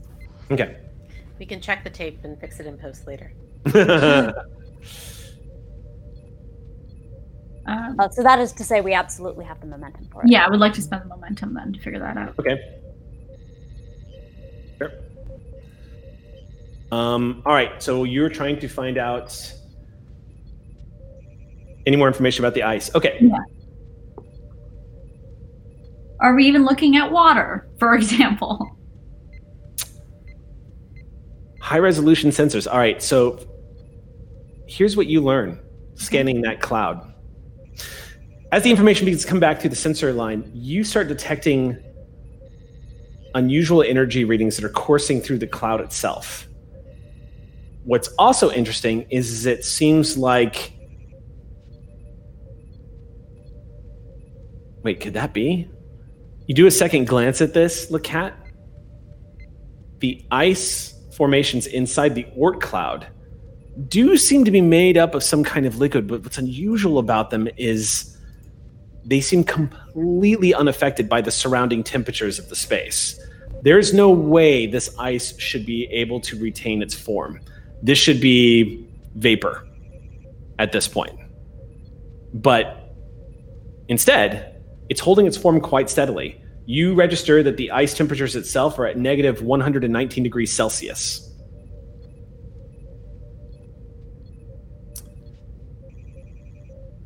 Can I The- use my sensors? Uh, this distance, you would probably need to get a little bit closer. You guys are Mhm. literally on the edge of the solar system right now. I'm now. more interested in the unusual energy readings that are coursing through the cloud itself. I They're think very difficult to detect. You're, the sensors keep the sensors keep reading a fluctuating energy pattern of some kind, Mhm. but it's not coming up as anything that's identifiable. But what is interesting, since you spent the information, since you spent the uh, momentum, is I'll give you this: the ice within that you're that you're reading. That's kind of hard to to find the makeup of what the ice is formed out of. Matches in frequency what looks like the same formation of the comet that is coming through the system and that is supposedly an interstellar object. And unfortunately, we have to pause right there because it's eight o'clock. Okay. So let's pause. We'll take a 10 minute break and we'll come back. We've only just started. We'll see y'all in 10 minutes. Welcome back, everybody. Let's go ahead and jump back into our game tonight. Uh, Lacat running scans on both this Oort cloud and the comet, getting some more information coming in.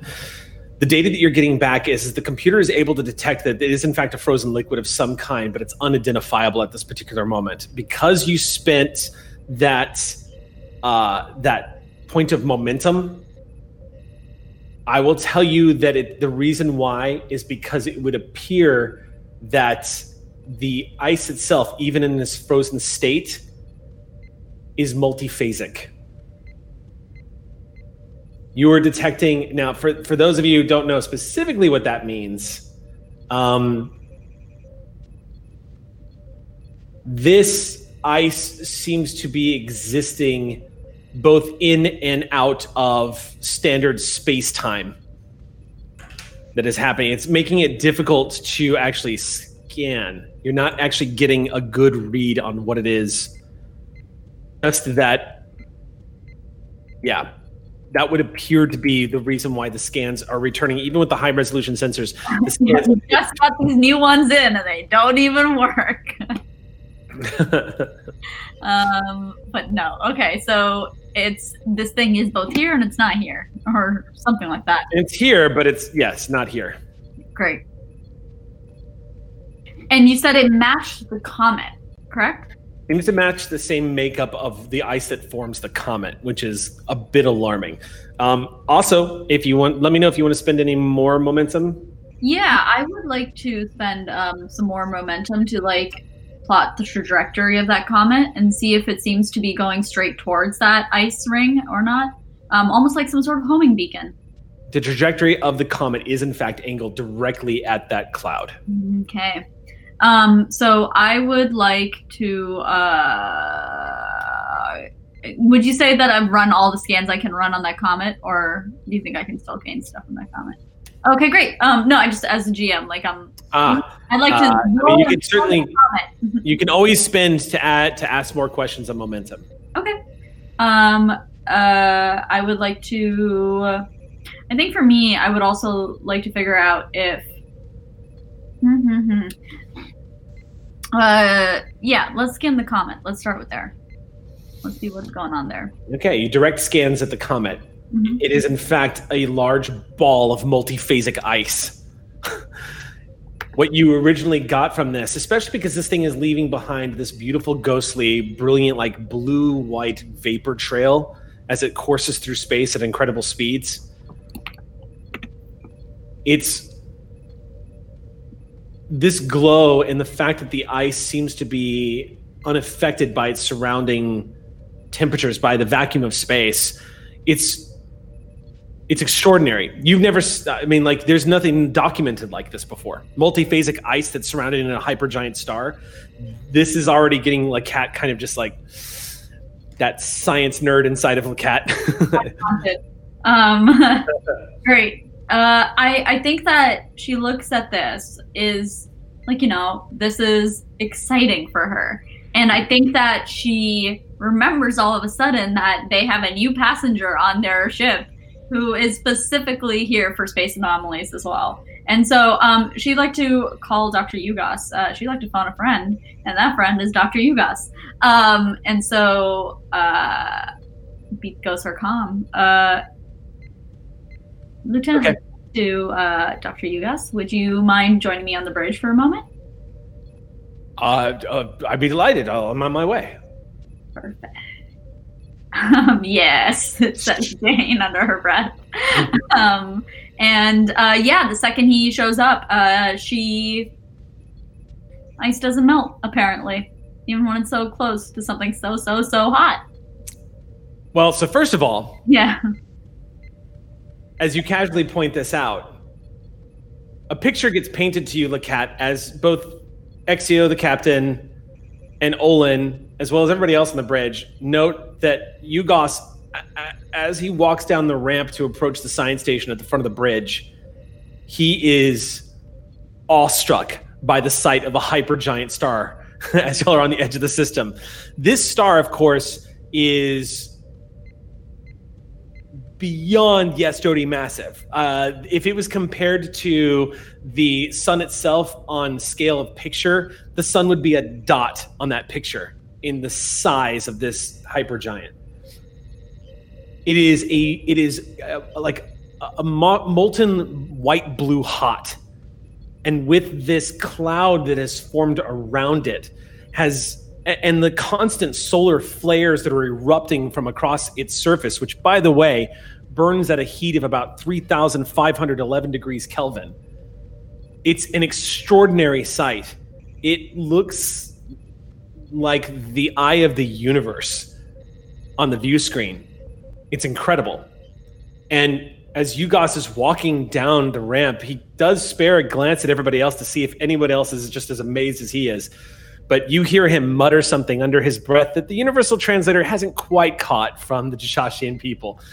But you get the gist. You know, you know the universal holy shit when you hear it. As he moves closer to the science station, and he puts his hand on the back of your chair and just goes, "That, that's very large." Yeah. Um, but we're actually looking at the ice, Doctor. Ice. Where? Um, she points at the ring on the. Ice? He glances down and says, It's not unusual if you find ice on the. Yeah. No, that, is un- that is unusual. Yeah, the comet seems to have it as well, and according to the trajectory, uh, she pulls up the comet, which is He starts processing the information that you're presenting to him, and he looks at it kind of curiously and says, uh, interesting. Um, you ever seen anything like this? uh, it defies the laws of thermodynamics that ice should be able to form that close to the surface of a hypergiant star. You know what? I felt that way too, but uh, you seem to know a lot more about particle fountains, and I know nothing about those. So you know what? I thought it was might as well ask. Um, Space anomalies, huh? Um, well, it does look like it does have some similarities. It, it, it looks like it's uh, things that exist in subspace are still a part of our space-time continuum. They just Mhm. exist on, if you can imagine, um, a different frequency, but still part of the same song. Does that make sense? yes. Yeah. So, so subspace, uh, as we are coming to understand it, is more like a um, like an ocean that we can't mm-hmm. see that we're all swimming through, kind of like dark matter. Not quite, but very similar in, in some respects. In this case, I don't think that I would characterize what you're seeing here as a subspace anomaly. These don't look like they're in phase with our space time. I, I wish I had a better word for it. Multiphasic. You hear Vren just pipe up. Multiphasic. Yes. Yes, that would that would be a good description of it. Yeah. Um, I'm, I'm sorry I can't be any more help. And he glances No, back no, at you, it's a little worried, Exio and Captain. I um if you don't mind, I'd like to keep observing this with you. I mean, that's what you're here for. yes, uh, permission to remain on the bridge, Captain, if that's acceptable. When you are not supposed to be here, I'll dismiss you. Don't worry. Right, of course. I'm used to space stations. Um, Uh, Jane gives the captain a smile of thank you. um, and then, yeah, I think that uh, she's just she's gonna chill with the Doctor Yugas, and uh, they're gonna keep watching uh, both of these things, but none of them seem to be like immediate dangers to them. So um, I think that's that's where we're at with that. okay. Yeah. It's a tantalizing mystery in front of you.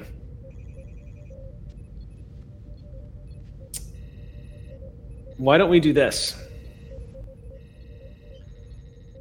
I'm going to have. Okay. Hmm. We're going to have you roll one more time. Look at. And I'm setting the difficulty at five. Now, I do want to go ahead and give the players a warning. Because the one thing I have not given you all a chance to know yet is we're doing something that we actually never got a chance to do on Shield of Tomorrow. As we move into the second act of Clear Skies, we are going, as the crew has become much more skilled, much more competent, much more streamlined, we are actually moving forward with the challenge to meet the crew with the challenges that are going to be present the the things that will actually challenge the crew of the USS Ross now that you have all become the badasses that you are, explorers as you are.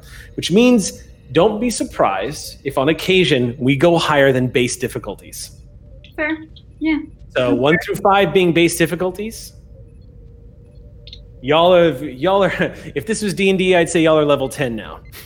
Uh, So we're moving into we're moving into some of the higher level territory now. That's not what I'm throwing at you now, but level this is a five difficulty scan.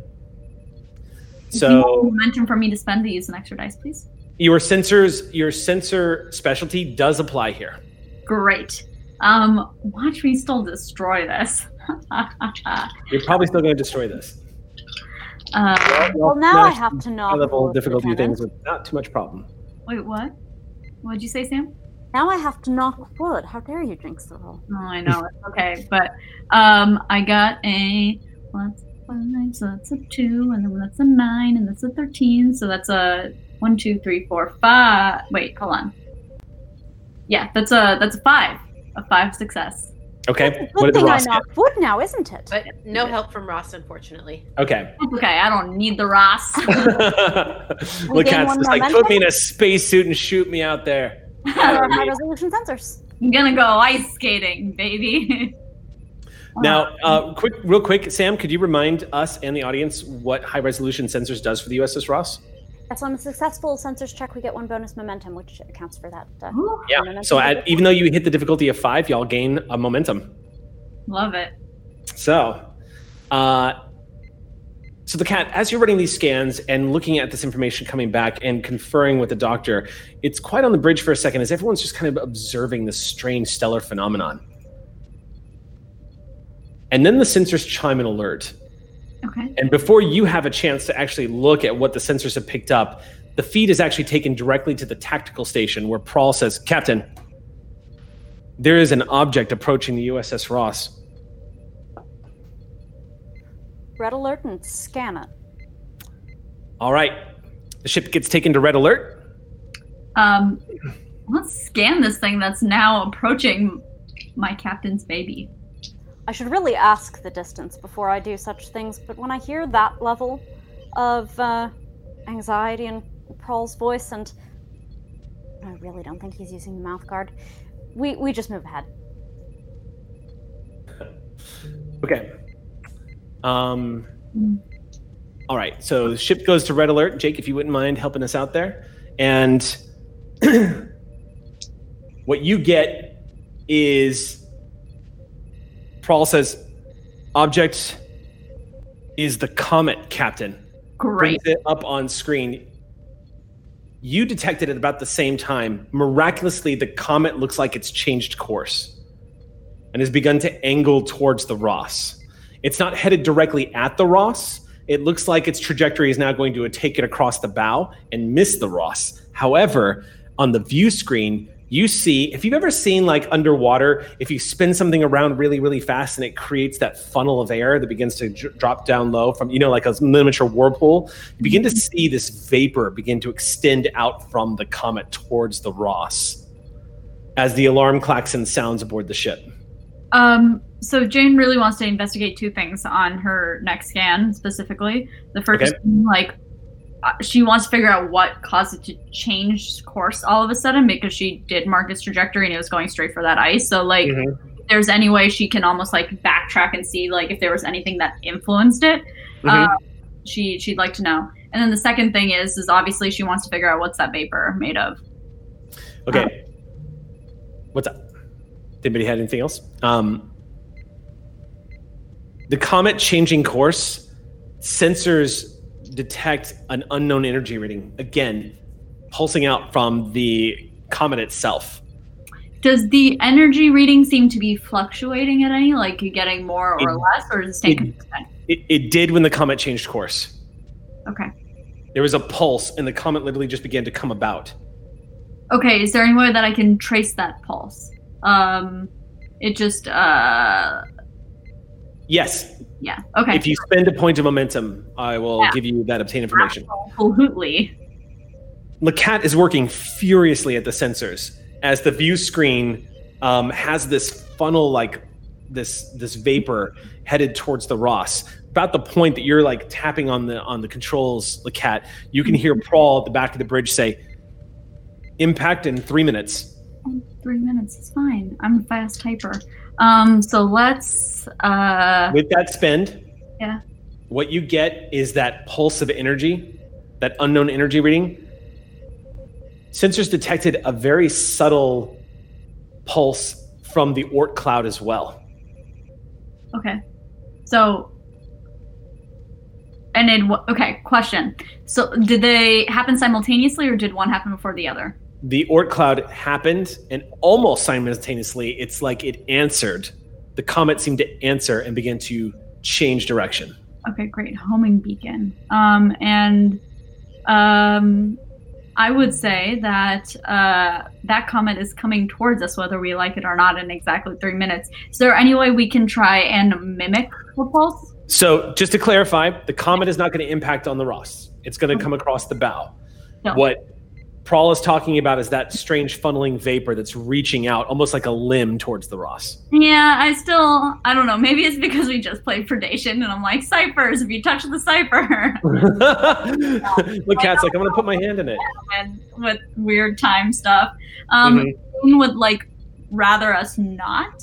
Um, to so she wants to see if there's any way that she can mimic the pulse. We probably don't have time to construct that. Uh, Captain, it looked like you were going to say something. Yes. Uh, as you're thinking through this, Yeah. uh, in sort of soft focus, you might hear the captain telling Vren to set an evasive course pattern. Beautiful. This is not going to be three minutes until anything. Yes. You make sure nothing hits my ship Okay. and nothing gets close to my ship. Thank you. Great. All right. Vren lays in a course and starts engaging thrusters and then goes into one quarter impulse and starts backing the Ross away. Prawl, you hear from behind you, Captain, say, The cloud is matching speed, Captain. It's following us. Yes. Vren, I stand for that. I, Ren did not run a cloud. Hold on, we got some crosstalk. What, what's going on? Captain, please go. Oh no, I I think my lieutenant said something to the effect of I'm sure the Ross can outrun a cloud, and yes, I would like my helmsman to prove that. Correct. Put space between us. He increases speed to one half impulse power. Exio looks over at um, Olin because they tend to feel if that thing is conscious. You can I think feel Exio's eyes on you.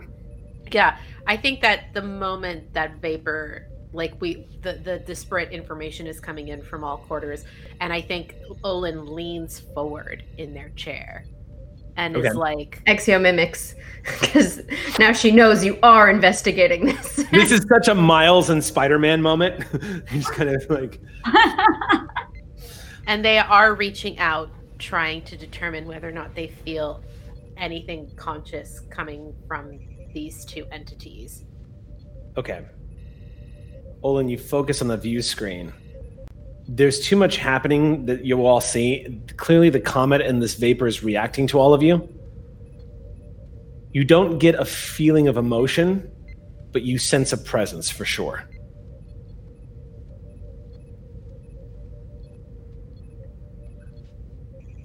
Can I do um, an external scan of the Ross almost to see if it's like kind of like bee pol- like pollen attracts like bees? Like if it's gotten any of like the vapor on the Ross? That's this is Sure, I won't. I won't have you roll for that. Uh, quick, solve this problem. a quick scan of the Ross would show that shields are up right now. The hull doesn't seem like it's come into contact with anything. Weapon systems are online. Uh, you are seeing reports now that the Ox crew has assumed battle stations. Great. Um, and does it? Uh, Ren has currently sped up, so is it still You are cap- now moving half impulse power. It is matching speed. He's going to continue increasing speed until there is no more matching. Okay, But for nothing Eventu- else, it gives my uh, science officer some data on how fast it can go. exactly? at this point, you're backing up at half impulse. To move at full impulse, Vren can bring the ship about and propel you guys forward at full impulse power. If you want to run, basically, if you want to get us out of there, if you want to get out of there. I think at this point, Olin leans over to the captain, and goes, "Something's out there." You I know, I am feel beginning to get that sense. It's not an emotion so much as a presence, though. Any means of communication you have available? Uh, I don't think the thing I used, the technique I used on the magic carpet, will work in this case, though. Why not? Well, that was emotion answering emotion. This is something different. So I can't be entirely sure that the same technique would be effective. I could try, but it's not Any something harm? I'm skilled or exercised at. I'll do what I can. The most I can ask. Uh, yes, and we are going to flip my ship. Okay. For no other reason, I. The velocity here, um, my science officer actually can learn more about the more propulsive force it exercises. Uh, Mhm. that higher energy exerted, which necessarily will be off of the unidentified object. Mhm. And Okay. to know how fast it goes.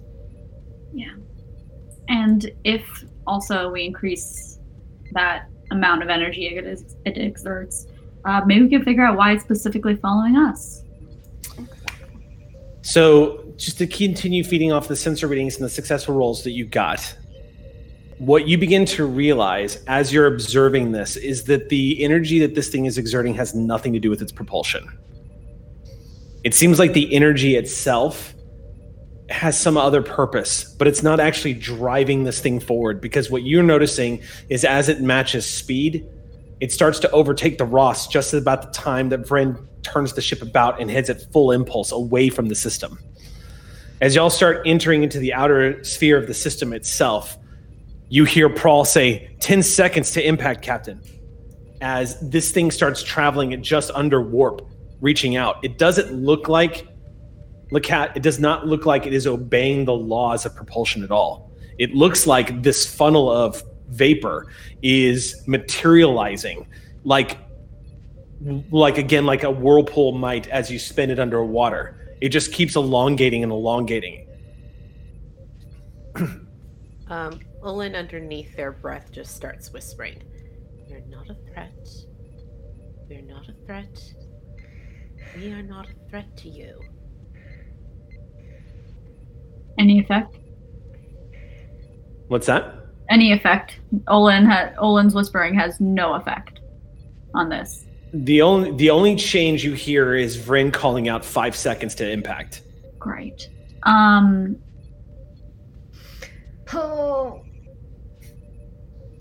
I she do wish to stop well, well, just ready for her to scan that. yeah. There- if Oh, impact, oh, go ahead. What's up? I was just going to say, if impact is imminent and things are happening and this thing is possibly conscious, uh, Exio is uh, sending an emergency file to Dr. McCrell um, with um, the updates and that we have a possible sentient comment um, coming to impact us. Um, just thought that might be helpful to have a person who knows um, biological life and maybe maybe she maybe she knows something that we don't. Possibly. But with only five seconds, there's not much Jane can do.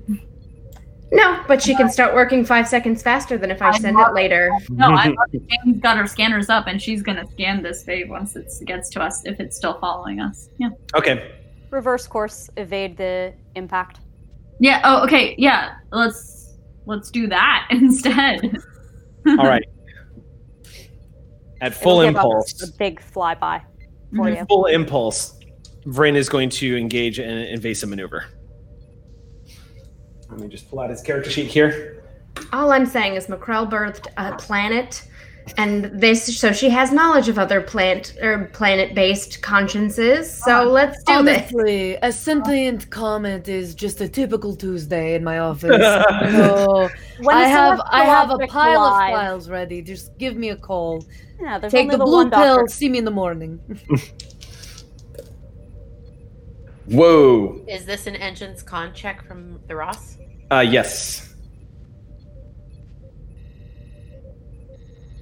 What am my baby roll? If I remember correctly. No, nothing from the Ross. Well, Vren got four successes. Hell yeah, he did. He got, he got a two and a three. so, um, the Ross immediately it's it's poetry watching Vren handle a ship like the Ross. This is one of the largest ships the Federation has ever sent out into space. The USS Ross is slightly bigger than a Galaxy class starship and only slightly less in length from its beam uh, than a Sovereign class. And yet 800 times more hot. and 800 times more hot. And Vren handles this. You see him working across, and he shakes his head and looks back at you and says, "Captain, it is not.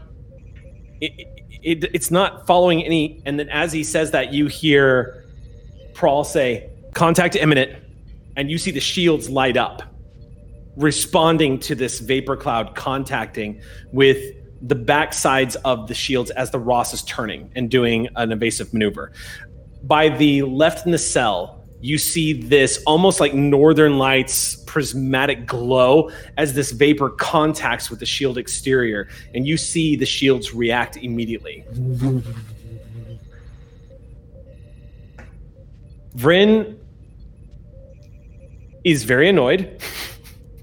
you hear him say, How the hell am I supposed to cloud? And then Prawl says, Captain, and then in concession in succession with that, you hear an alert going off. Intruder alert.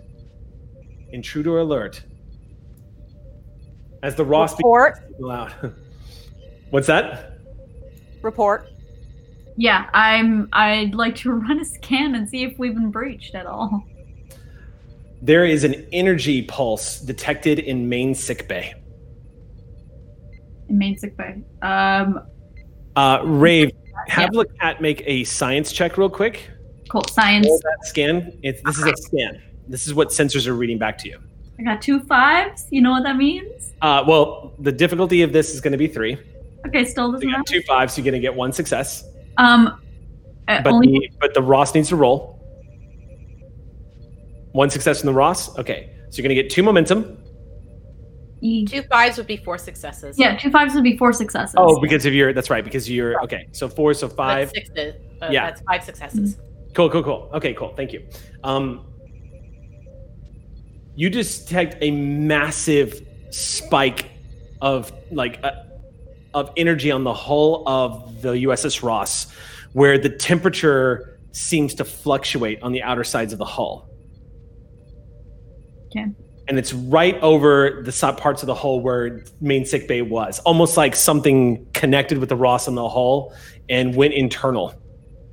Excuse me, I'm going to need to ask you to repeat that sentence again with particular attention to the tense used with respect to main sick bay. Because I. This is probably just me. I could have sworn you said where the sick bay was, and that couldn't possibly have been right, Eric. It's not right. okay, good. um, it the this funnel of energy connects with the hull where the sick bay is located. Okay, copy that. Um, can I can I do like instead of um, w- like what's the reading of like the sick bay room itself? Like, can I do like an internal scan of any Yeah, sort? we're gonna get to that in a second because right now somebody's experiencing something rather unusual. Lacat, um, you're watching the sensors down in main sick bay. Before we do that, Eric, I just want to say, while all this was happening, I want to do a quick McCrell montage of the past 12 days of just, it was just me like sitting on the promenade, just like eating, laughing with a friend, like, like playing like racket, you know, just like it's gonna just doing cutscenes of me like just, uh, ha, ha, like working on uh, some botany with my uh, substance that I I obtained from Sorax for my tea leaves. Uh, you know, singing in my in my uh, quarters with a brush, like with my wild fur everywhere. Uh, you know, th- that's what happened all this time until fast forward to I'm sitting in me- uh, the med bay with my tea when we go to red alert, and I'm like, oh, and then I get the emergency uh, uh, uh, notification from Exio, and I'm like, oh, and now where what's happening? That's what I just wanted to make sure you all knew what I was up to. We all know that Dr. McCrell is in fact an 80s movie. Yes, Accurate. I went shopping. This was great. yeah, material girl playing in the background. Yeah, I was on the holodeck in a hammock, like reading a book, like red alert. I'm like, oh, oh no. Well, now you're on deck 12, main sick bay. Yes. And the hole on the other side of your window, the walls of sick bay itself, you watch start to gather frost. As the temperature in here begins to drop dramatically, and you hear the environmental alarms going off. Immediately, as you see this, McCrell, and stiffen a little bit, you can see frost starting to form on your whiskers. As you exhale, there's just plumes of your breath beginning to form. As everyone starts looking around, you're watching moisture that was not previously in this room begin to gather on the windows to your main sick bay area. You're just watching it crack up. I'm gonna have my tricorder out, and I'm gonna immediately say, like, all crew evacuate sick bay now. Crew immediately to all- begins to follow your orders. Yeah. Um, and while, but as I'm backing up, I'm gonna be scanning because I uh, uh, came prepared in more fur coat today. So I'm gonna try and get as many scans as I can before I go. Okay, so go ahead and make a scan check then. Reason Oh, I- science. You can use your Um, medicine here if you wanted to use your medicine instead. That's what I was gonna ask. Yes. but I'm going to Um, give you. But if you use medicine, you're going to get a medicine information. So you're going to get like, what is your body temperature? What is the surrounding temperature? That kind of stuff. All right. So if I want a reason, what reason engineering? Reason yeah. what? If I want wanted to this, you've got to use reason science. reason science. I Yep. think don't you have an ability that lets you swap out? I Mm-hmm. sure do. Um. I'm I'm a doctor, not a. No. Uh. Mm, yes. Hold on. Let me find it. When attempting. No. Hmm. Nope. I thought I did. Well, that's a poop. You may have switched it out when you leveled up. I. You know what? I might have almost taken it and then didn't. Yeah. Okay. Okay, that's fine. So fine. what are you what are you gonna do? You gonna do medicine or reason science? What are you gonna do? I think I'm gonna do reason science because I have a feeling. Uh, Okay. with the temperature changing like this, I'm not concerned about me. I'm concerned about what's happening to the environment around me. I am Um, going to give you an assist from the Ross because Exio was kind enough to forward you all that great information. So you're going to be able to cross-reference that with all the this the info that Exio gave you. So Thanks, Exio. So Um, so do do this is going to be a sensor science check for the Ross. I'm setting the difficulty for this at four, Lacat. Or I'm sorry, um, I'm used to this is actually not Lacat. This is McCrell. I'm just having Just I'm so used to having it's Lacat scan everything. So All right. McCrell, go ahead, and this is going to be uh, a difficulty four check. Reason I took a I took a momentum. okay. Okay, uh, that's three successes, but I still have to roll one more because I only had two die because I don't know where my third die is. Okay. Four successes. Four successes. I crit. I had roll? a natural crit. Nice. Okay. Yeah. What'd the Ross roll? So four. Nothing. Okay. Uh, real quick, is is Xander? Are you who's who's rolling for the Ross? Is it Aki? Aki is. Okay, cool. Um, all right. So doing a quick sweep of your tricorder as you put it up in front of you, you're seeing the data come back. Doctor, one of the things you start to notice is just how painfully cold it's gotten in the room. Um, you're registering temperatures that are dropping below freezing right now as you're stepping back and you're watching cracks begin to form all in the glass inside of your of your office. And just as you finish your scan and the temperature drops it goes shatters. A wall of glass collapsing to the ground on the inside. That was supposed to be shatter resistant as is standard on board a starship. But you're lo- you're watching this the temperatures here are falling to subarctic temperatures right now. The kind of temperatures you don't want to be out in.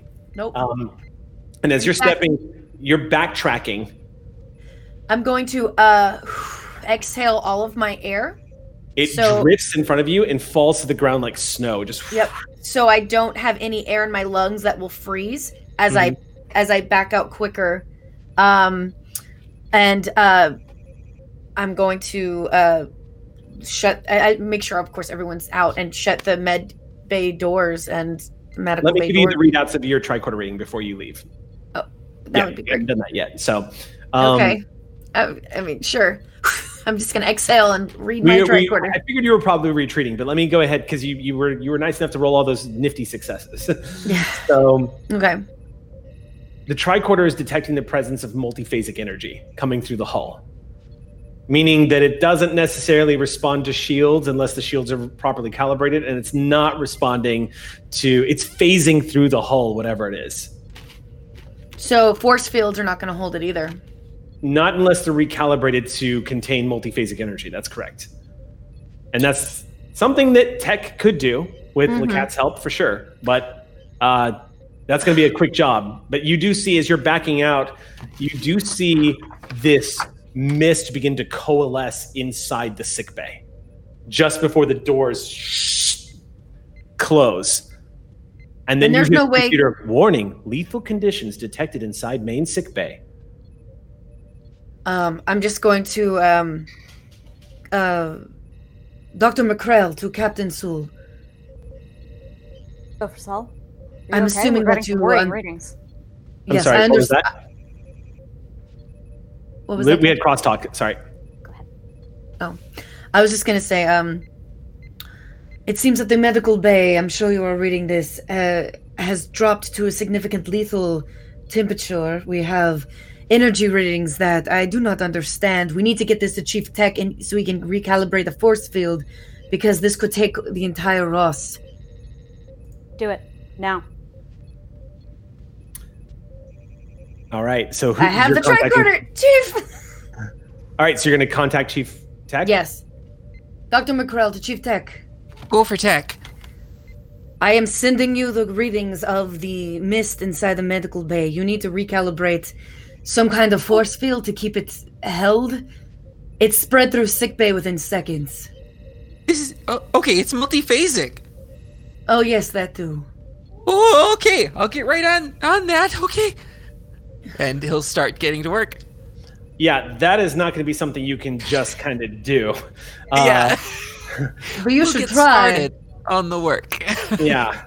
Um, you, as you say, "Oh, get to work," you glance over, and Dari just goes, "This week, jeez," and immediately moves over to the console as the two of you look down at the shields. Subtract one point from the shields. yes.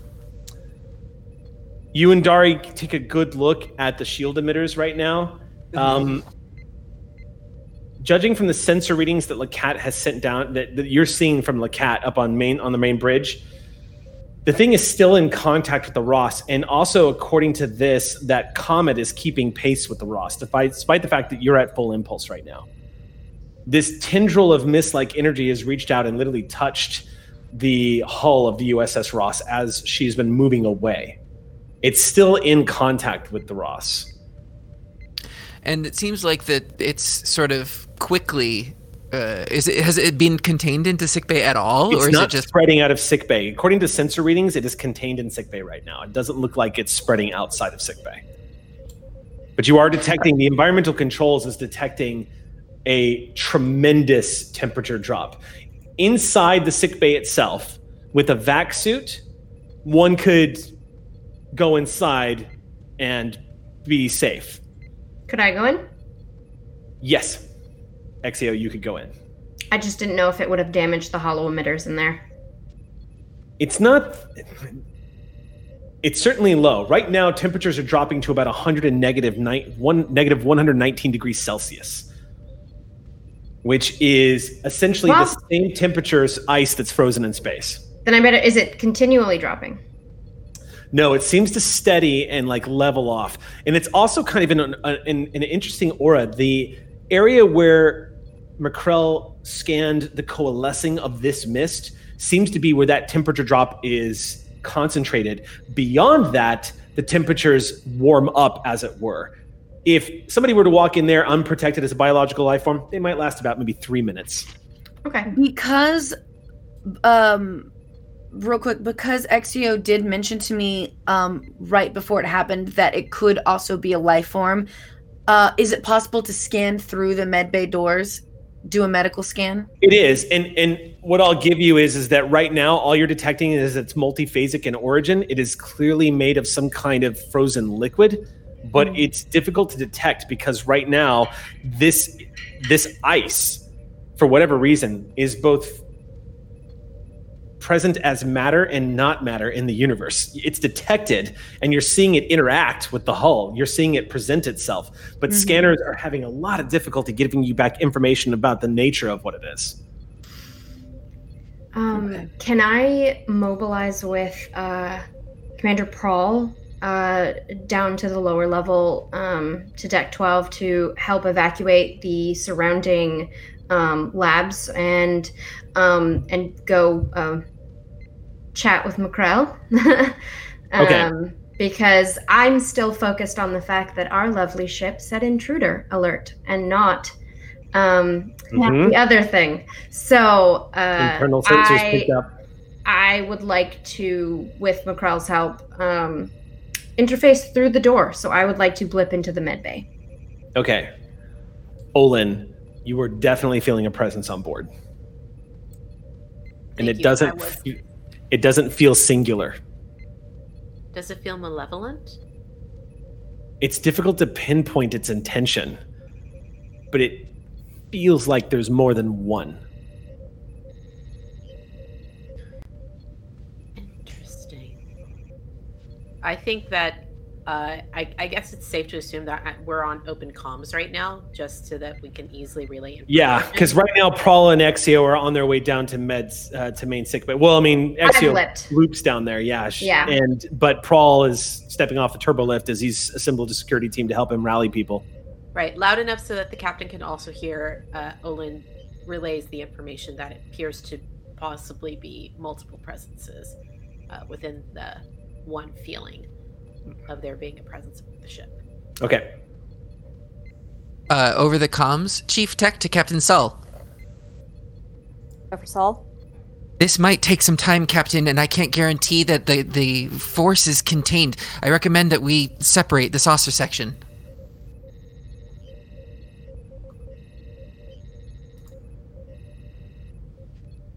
Taken as advised. We have Check a lot out. of crew on both sides. I'm. Not... Hmm. I'd like to first see if the, the son of a bitch can warp bubble as well. So be on standby. Make sure it didn't interfere with the nacelles before we attempt. Uh, Alcubierre bubble, and then we'll see. Aye, Captain. Check Uh, out. the cat. Keep an eye on the scans. Yep. As we prepare for warp. Run. Speed, Captain. Warp one. We don't have to go too terribly fast. We're putting our feet on the pedal until it stops being fast enough and it doesn't impact my ship. Aye, Captain. Laying in a course. Warp one at your command. Let's go. The Ross's engines hum. She comes to life and she jumps to warp. So spend one point out of the Ross's power pool. The cat connection is instantly broken. Oh, beautiful. Sensors detect that the moment the Ross's jumps to warp, that funnel of, of vapor is no longer present as y'all leap out of the system. We're no longer tethered to Captain. Ambassador. You detect fear, Oh, that's something. That that did something. alarm. It's intense enough now that you can detect it. They're afraid. And it's that type of fear that borderlines on anger. and they're not happy. I think we just cut them off from everything they've ever known. Exio. Any reports from sickbay? So we're going to cut to that now. Uh, I'm asking that information as part of making a decision of whether or not to return from superluminal speeds. Okay, so we need to. Basically, If Exio senses, some, if Exio finds something notable and reports that, then that will inform my decision. Okay, so at How about is the room changed? Okay, so blipping down to sick bay, the first thing that you notice, Exio, is the entire room looks like it is in a stasis. Mm-hmm. Environmental controls are really good at keeping unnecessary moisture out of here, so you're not seeing a lot of ice forming on the surfaces of anything.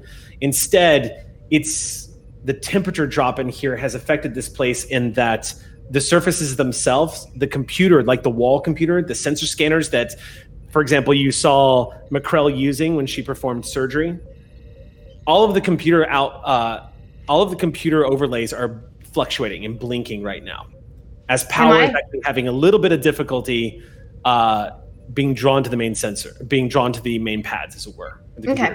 You being a separate power source right now, it doesn't appear Yeah, that the holo emitters seem affected at the moment. that's excellent to know. The other thing you notice in here is the anything that that even like the shattered resistant glass that is designed to withstand impact in case the ship ever gets into combat uh, has been shattered, probably as a result to such an incredibly rapid temperature drop, and the fact that this is multiphasic energy, Mm-hmm.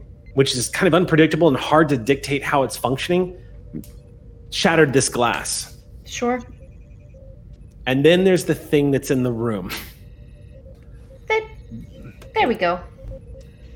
The being does not appear humanoid, Okay.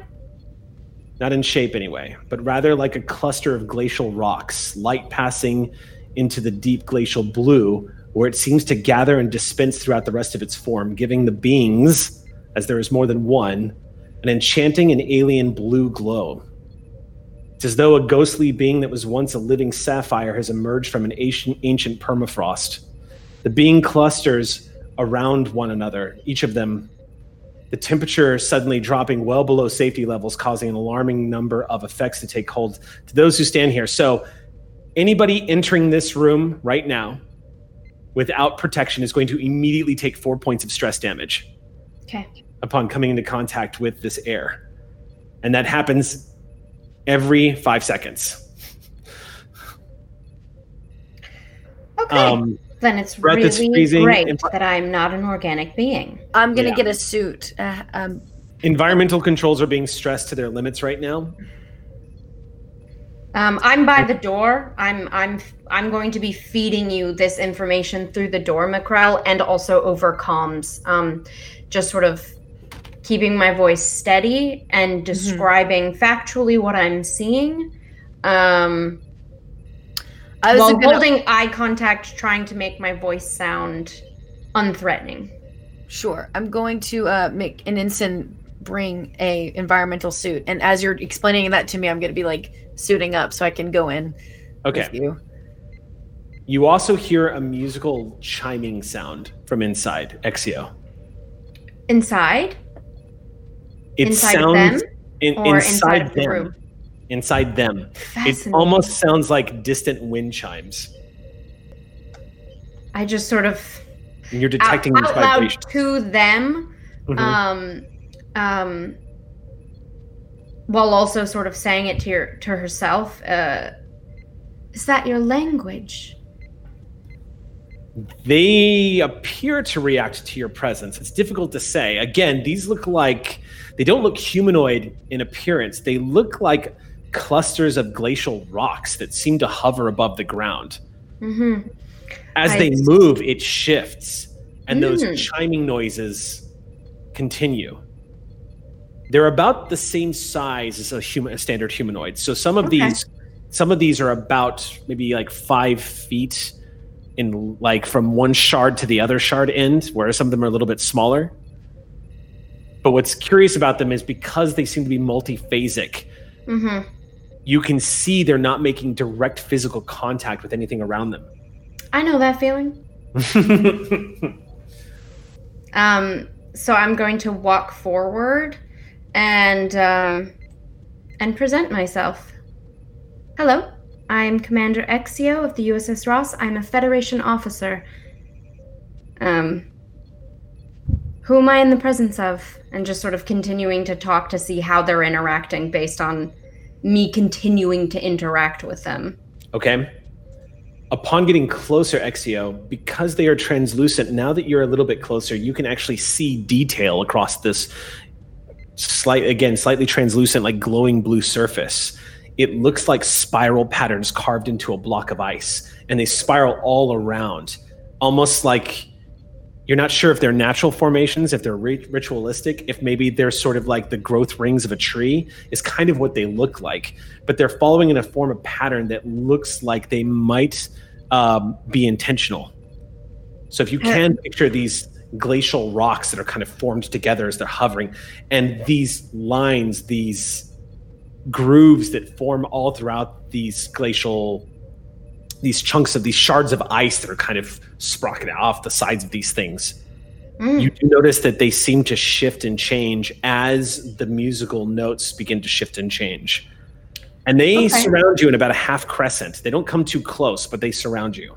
Okay. Um, since the ambassador did mention over comms that they were feeling fear, hmm um, I instinctually lower my corporeal resolution to mimic their sort of translucentness so that they see that I am also a translucent being. hmm Um, to maybe ease some of their their um, confusion. Um, Okay. does that do they react in any way? Because they're not har- harming me. They look are that you want to make a command insight check, yeah, I'd love and to. this is definitely going to be a difficulty six check. You are looking at translucent blocks of metaphasic ice that are talking to you.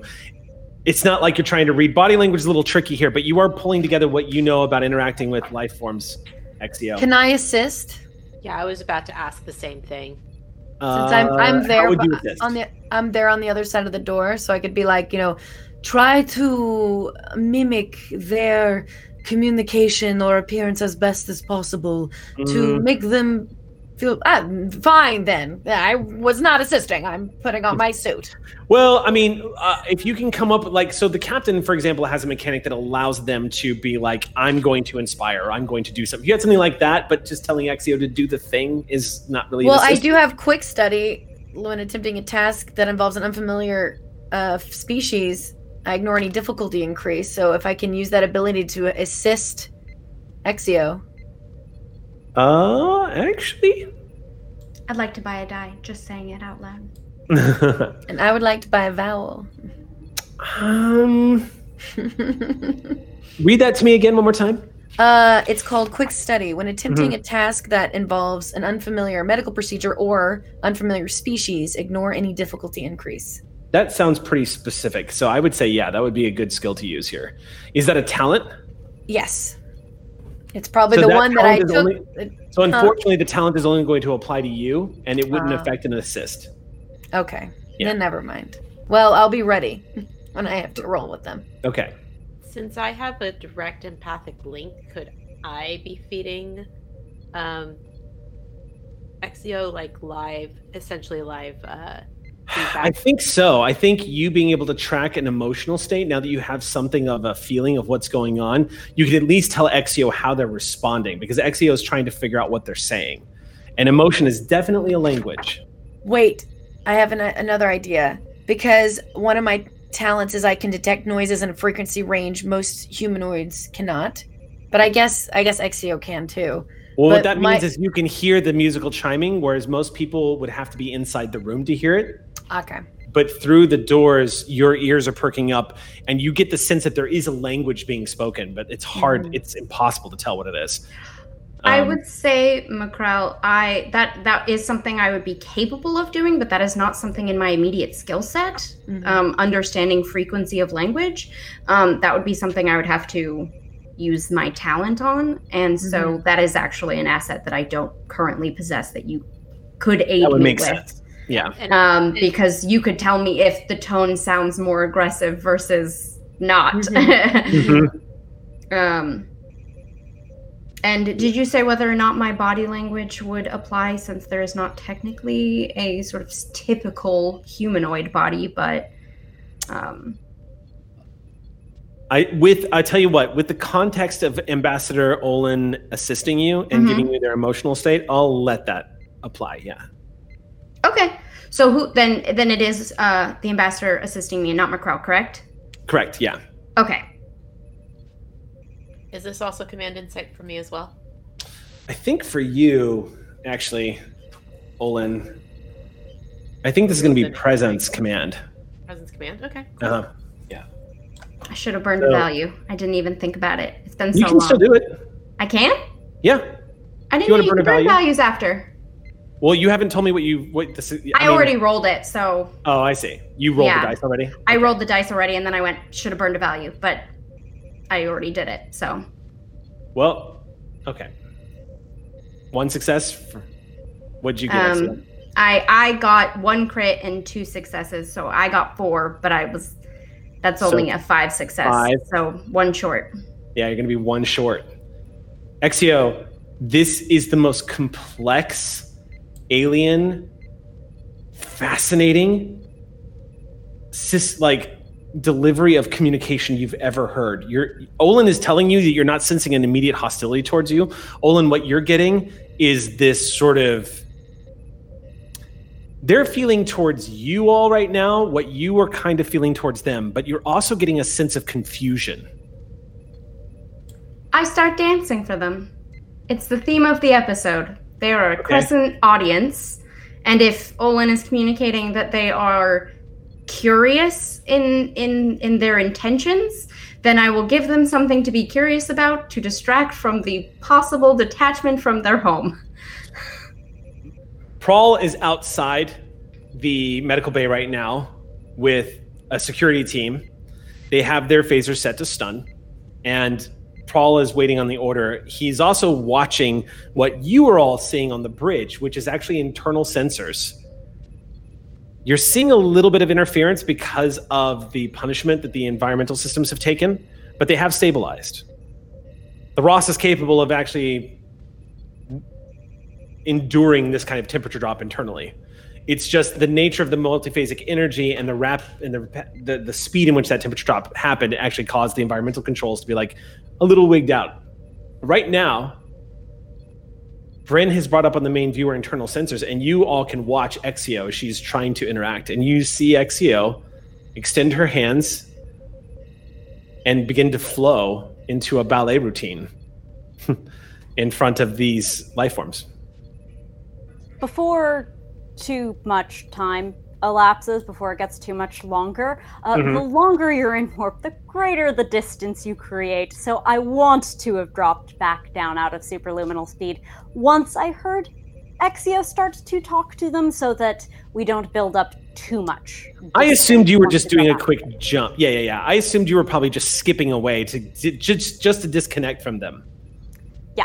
Yeah. Okay. So So, then right. So then right now the Ross is holding holding station uh, outside the perimeter of the system, and there is nothing on sensors to indicate that that thing is anywhere near you guys. Um, jumping to warp, you apparently have lost them. Um, I have an idea. I'm going to because I can hear like their language and like the chimes and how it's it, it's like music. Mhm. Um, by now I'm assuming I'm I'm suited. Uh, I'm gonna go up to a replicator in another room. I'm assuming, and um, replicate a tuning fork in the key of C. And Okay. uh, I'm going to, um, you know, as I go in there, like making my scans, I'm going to just kind of tap it lightly to just kind of have like a nice resonating, mm, like um, kind of music thing, just to like let them understand that you know it's nice and soft. Just not to like to have thinking, to, to put another presence in the room. I want to give a little something like musical, like that's in their in the key of their chiming. Okay. So we'll say you're doing that. You dash to one of the molecular replicators basically to create this tuning fork. Mhm. Um, you could also use any kind of digital output device to, to, to replicate that. If you want to use a phys- physical tuning fork, you can absolutely do that. It, it really doesn't matter. If it's more in flavor of Macrel, I would say go with the tuning fork. But well, just so you know, it's you're so not limited. cold. It's so cold in there. If I bring in like something, uh, something equipment wise, it could just. So a, a tuning fork just made of metal that just will work Okay. no matter what. That's just a tuning fork. So Work what in is the cold. Okay? So at this stage, I'm going to have our chief roll. So- Okay. you have been trying to figure out how to get a multiphasic shield up and going. Now, this is not an un, this is not unknown to Starfleet. right. Starfleet has encountered multiphasic entities before. It is not a theoretical practice anymore, and turning the shields, uh, uh, giving the shields a multiphasic harmonic is something that you can absolutely do. It just takes some finessing and a really skilled engineer to do it. we just um, need to so find I- that frequency. I'm going to ask the Ross to spend two points of power Okay. from her Yes Jody massive power pool that you The have. on frequency character is the the frequency is the key of C. So I I have it down to power 13. Yes, Okay, cool. that uh, concurs. And also, I believe, uh, have the shields gone down at all, or? Uh, not since you left the system. No. Okay. Nope. Shields are shields are holding steady now. They're not having to. They do not have to contest with a hyper giant star throwing solar storms at them constantly. Love So- that. Go ahead and make your engineering roll here, and I'm going to set the difficulty of this at three.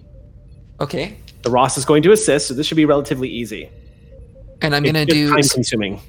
right. I am gonna spend one for cautious engineering. Okay. Right For on. the Ross, for the Ross, what actually is this role for them? This is a Uh, For the Ross, yeah.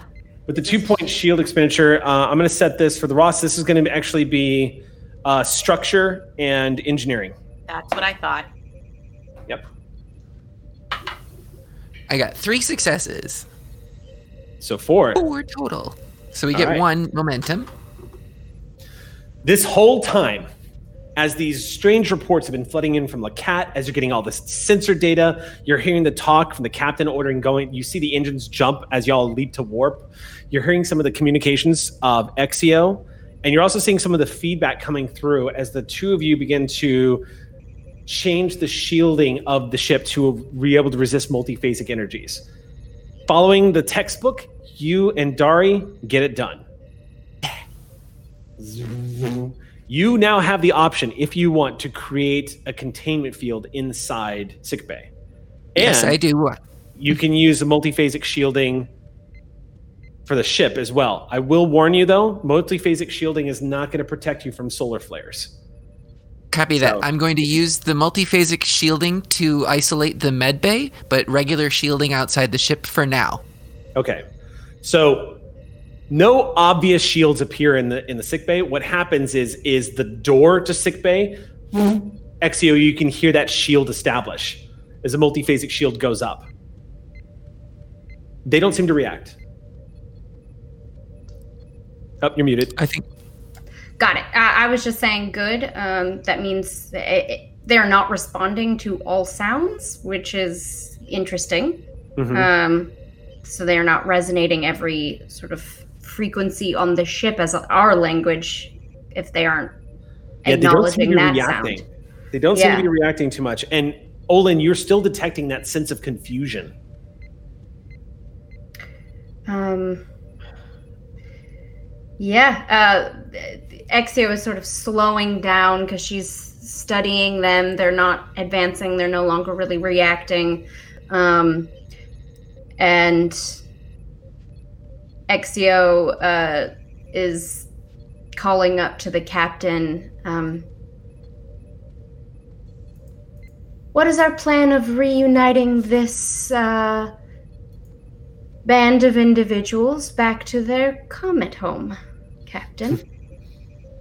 Have you established communication? they seem to have a language. I'm working on it with Dr. McCrell. She is currently replicating a tuning fork, which I think will be quite excellent with communicating with them.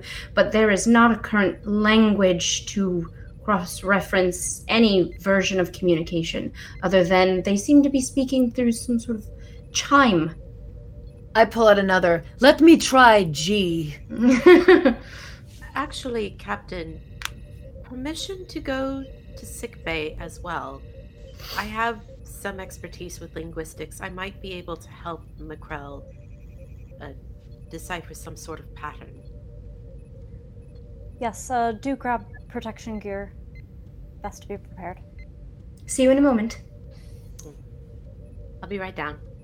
As everyone gets set up, and at about this point, McCrell, you're in a vac suit as well. Are you in an enviro suit? Okay. So, because we, we actually did not play out the part where you entered sickbay and used the tuning fork. No, So- I.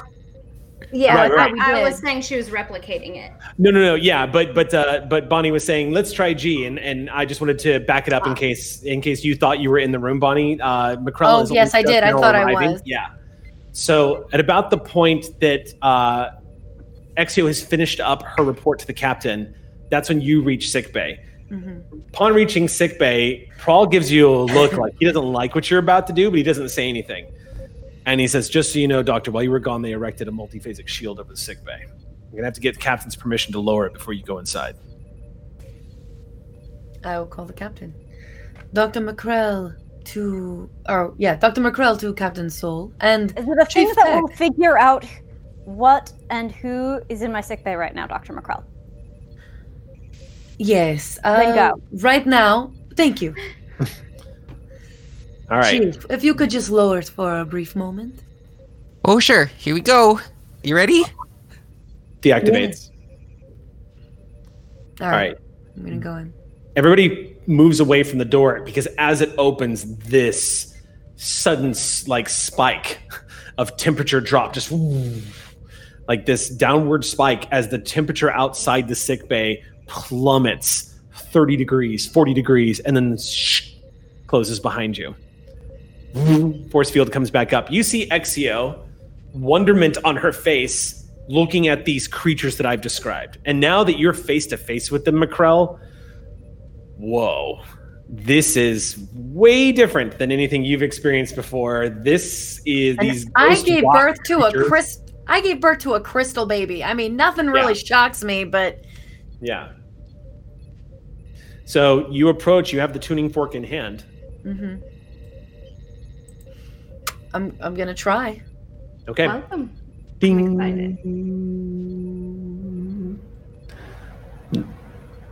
No reaction. Okay. Can I try G? You continue to move throughout the notes, trying the different spectrums of sound off this tuning fork. They don't seem to respond to it. And at about that point, Olin arrives on the scene, stepping in in a, in a vac suit as well. Oh, Olin, the moment you walk in, you see the same thing described to everybody else. It doesn't look like they've advanced at all, but they are sort of hovering there, and subtlety would suggest that they are, in fact, moving in place. There is a body language here, but you're not exactly sure what you're looking at, except for just these giant saphiric s- ice blocks of shards and stalagmites and stalagmites kind of jammed in together, just forming these like balls of rock that are translucent and glowing light blue. Well, Welcome. all of you, very lovely. Thank you. You are sensing confusion. They don't seem to be reacting to sound, actually, Olin. Um, it's possible that's not actually how they listen. Olin, you can now make an insight command check now that you're here in person. May I assist them? Yeah, absolutely. Okay. Let's see. Uh, Um, trying to figure out if I have any Oh. focuses that would. I might be able to help you. I gotta remember what my advisor thing does. Uh, that's a Do we have- reroll. Is I it a can reroll? assist with ze- uh, xenobiology. I think I can give you a reroll. Do we have momentum for me to buy a die as well? Hmm, we should. Yeah, you guys should be stocked up, I think. I have an I have a focus in xenobiology. If that's a better assist. What's my difficulty? The difficulty for this is four. Okay. Um, okay, cool. I think None? I think three die.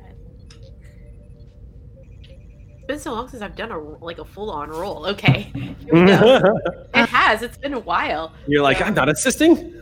Not Did you say- I'm not rolling for the Ross? Okay. Did, d- Mhm. did you say which of us would be more helpful, Eric? Um, Yeah. Whether an This is- insight this- would help or McCrell's? uh, Xenobiology Um, with Mike. hmm. at this point, now that you're in the room, McCrell, either you or Exio could assist with this, conceivably. Go for it, McCrell. I already did my insight, um, Okay. which I offered over comms, so that Exobiology information would is come into play. Yeah. cool. Okay. You go Can for it. Can I use my linguistics talent? Yes, Okay. that is Control medicine? Starfleet- as somebody from Starfleet, that is exactly what that baby's designed for. So yeah, you can try to translate what they're talking to you, what they're saying. Okay, here we go. Control medicine, Eric. I'm assuming Uh, no, this would be insight medicine. insight medicine. Okay. Four, six, five successes. See what I mean? Y'all are nailing this stuff. Okay. You focus as you're hearing this chiming noise. McCrell giving you a sense of like their body language by describing some of the fluctuations and the patterns that form across the surfaces of these these shards of ice that apparently have coalesced together. And as you're listening, if you didn't know any better, judging also from what you're feeling, you're getting the sense, Olin, that they don't know that you're there. Like they can't physically see you. Like they're aware that something is around them, but they now seem like they're not moving because if you didn't know any better, if this was you and this was an away team, this might be what you would look like if you stopped everything you do you're doing and we're running a tricorder scan on everything. They seem like they're a little confused and alarmed. Exio's presence might be registering to them. McCrell, maybe. But it's hard to say. You're seeing through them as translucent beings. It's possible they are not aware that you are on this ship or that they are on a ship.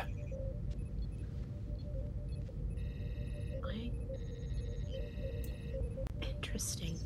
I don't think they know we're here. I don't think they can see or feel us. I don't even think they know they're on a ship. Something So- about us attracted them, but I have no idea what it is. They were ghost hunters. What were we doing right before they sent a funnel to us? Scanning. Can you run your tricorder through those through that really fast one more time? I do. Uh, make a reason science check. Look at me doing all these science rolls. Woo! You I can make a think that- medicine check here. You don't Oh, have to. you- You are aware now because before you were just trying to that. scan what they were doing. Yeah. I think I also kind of relay this up to uh, the captain and Lacat as well. Okay. I believe we're all on an open comms. This is an active red alert Yeah, situation. intruder alert. Yeah. I'm going to set the difficulty for that roll at zero since you're literally just running a scan to see if they react to the scan. So gain two momentum. Um,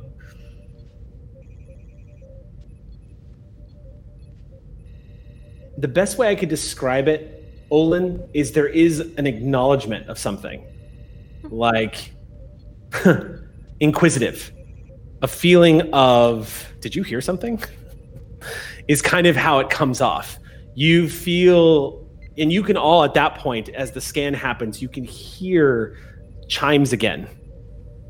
The clinking sound, again, like wind chimes, delicately tapping each other in the breeze. They react to active scans. So we have to figure out how a scan can communicate our intentions. Uh, I don't know that Captain Soul necessarily wants their entire bridge, bridge crew down here, but I don't see why we shouldn't call Lacat as well. And the two of you could probably figure out something. Uh, if I can make a suggestion as a GM, Sure. this would be Geordi and Data trying to help. So I would say this is Lacat and Tech Oh. that would probably be able to help here. Coolio. Just, just Um, doing, yeah. As somebody who's like understanding of metaphysic energy and using the information that Exio has been able to gather with McCrell and now you. I mean, Okay. That Uh, yeah. I was just going to say, I, I, then I will put in a formal request for Lacat, uh, Lieutenant Lacat, Chief Tech, and Dr. Yugas. Yeah. Um, I think that if Jane's been on the group chat and the can channel's been open, I think that Okay. Jane is like her current like hypothesis right now that's forming is that um that like she's going back to what Dr. Yugas said earlier today about existing on two different frequencies, and she's pretty sure that like that's what's happening with these creatures right now is that they're on a different frequency than we are. So as everyone's assembling down and getting ready to do this, Captain, on the view screen, it's you and Vren. On the view screen from where you are at stations keeping, this even from this distance, you can see the brilliant pinpoint of blinding light of that hypergiant in the distance. Um, Vren glances down at the console and just says, no indication that we're being pursued, Captain. I, I think that did it. I think we lost them. Yes, and separated them. We'll hold until we can get communication, but I assume eventually we're going to have to return them, so maybe study how that last one went. If we have to go back in to return whoever is on our ship, I don't want them to tag us again when we do it. Well, now that we have multiphasic shielding, that'll be a little harder, but we won't be able to last long inside the system once we arrive without shields that can protect us from the radiation. Well, we'll just have to be very quick about it then. Think you I can do that. Lieutenant? Aye, Captain. All right. Let's see what our various technically minded folk come up with, and we can prepare. Vren swivels back towards the controls and then pauses and glances at the relief ensign to his right at the science station. Then pauses and, and swivels back to face you and says, Captain, permission to speak freely?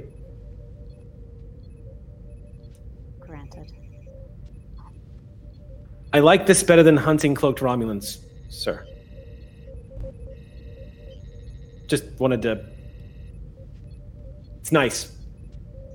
Scary ice creatures. Nice. Change of pace. Sir. Change of pace. You know what? It is that. Soul having this moment of Satori where you're just like, huh. Yes. As a matter of fact, you see, Vren is reacting like he's expecting to get into trouble for saying something irrelevant in this moment of quiet. But when you give the affirmation, he just goes, Yeah, yeah. Turns back to the to the helm and he's like, exploring. That comet tail tags us again. You'll be hunting Romulans for the rest of your days. Aye, Captain.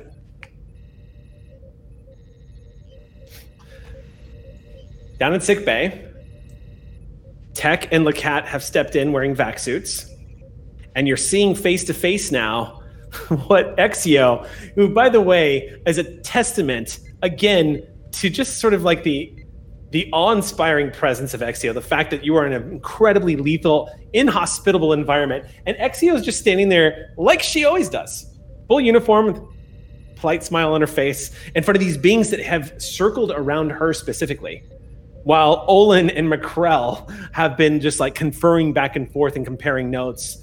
Um, the two of you are now down there. Um, if you want, I will let you spend a point of momentum for an obtain information because this is one of those moments in STA where the storyteller is allowed to advise the players that there is a piece of information here. And since you guys have almost completely formed the puzzle, it's not a leap of logic to say that upon arrival and seeing the situation and knowing what you guys know, that you and Lacat would start piecing this together. Mm-hmm. So I'm gonna I'm gonna make that. I'm gonna make that an expenditure for momentum though. Yes. Is Okay. it just two or one? Uh, let's give it two. Make it two points Okay. of momentum. So Shouldn't have asked, but yeah. no, no, no, it's good stuff though, because you and Lacat are comparing your notes to the sensor data.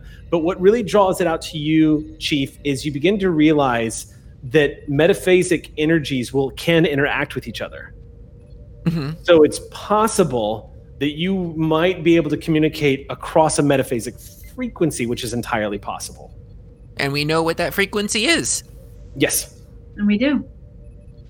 Okay. Let's dance, Lacat. Let's boogie. Don't All right. try. They won't be able to see it. I already tried. Oh, meta- metaphorically, Ah, I understand. metaphysically. I was just about to say, don't you mean metaphysically? yeah. Okay.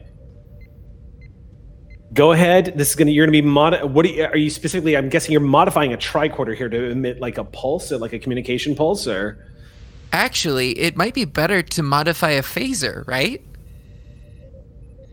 Not a multi-phaser. Multi-phaser? Ah. Just so that- that we can change the pulse of it. It's sort of like a, a frequency emitter.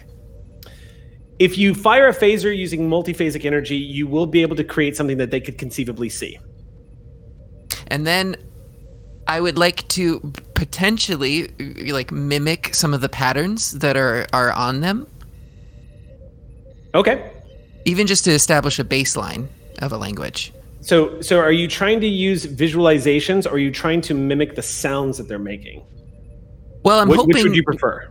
through visual that um well, it, everything has been through sound so far. That's all of the data that we've gotten. Yes, but they they're not aware that you're there because none of it has been multiphasic. Like you. We're making visual contact. visually. Mhm. Okay. So go ahead and um, this is going to be an engineering. This is going to be yeah your engineering check. And Lacat, you can use your reason science to assist on this. Difficulty is going to be five. You've got your Wait. values. Wait, before this goes further, can I use it to adjust if, adjust the emitters, the holographic emitters that you have in there? If we're doing something visual, might as well make Exio visual. Yes. I was Let's just researching. I was like, can hologram become multiphasic? Can I just do that? Because You that'd be could great. conceivably channel a multiphasic energy pulse through Exio's emitter to make her at least temporarily phase half in and half out. Uh, Let's Exio, um, yeah, this is going to be a unique experience for you. bring it. All right. Okay, with So- your permission. difficulty is going to be five on this. This is going to be your reason. This is going to be your engineering check and a reason science check. Yeah, Olin, you look like you wanted to say something. Ross? Uh, yeah, the Ross is going to assist. On this one, the Ross is probably going to use. on this, the Ross is going to definitely be using. I would say. Mm, I would say computers and. Yeah, computers and science. I would like to. Oh, you said the difficulty was five still for this, Yes. even though we're okay. Yep. Uh, I would like to, to burn a value. Um, now I know we're doing visual, but it's more the spirit of don't hear, listen. It's Yeah. like look beyond what it is. Okay. So let's. I'll use. I'll burn a determination for two successes, Okay. and Two, uh, one more. mo- one and more that's five. momentum. Okay. Sorry, I was holding up the two for for that that auto success Um, because I haven't rolled yet. Okay. Okay. Cool. Yeah. Yeah. In the in the future, we'll definitely want to wait until Xander's finished rolling, and then we'll do the. That's the why I assisted held up the two because Sure, I yeah. Momentum. Yeah, you're keeping track of that. Yeah. Okay, go ahead. Um, okay, and then uh, control engineering. I'm gonna uh, uh, one other one for cautious engineering for another Okay. die. awesome. Mm. Two, Two. One so for four. Okay. five. All right, you nailed it. oh yeah, and I had two. Okay, okay, okay. Exio, the world around you begins to as your emitter begins to pulse in a way that it's never really happened before. You're seeing the the sick bay, the people around you almost seem to fade from existence. The detail that you're seeing around you from the sick bay, including the glowing lights, all become a melding of bizarre visuals as you start stepping into the world of their perceptive abilities. They become more sharpened, they become more resolute. You begin to see them in a more solid state.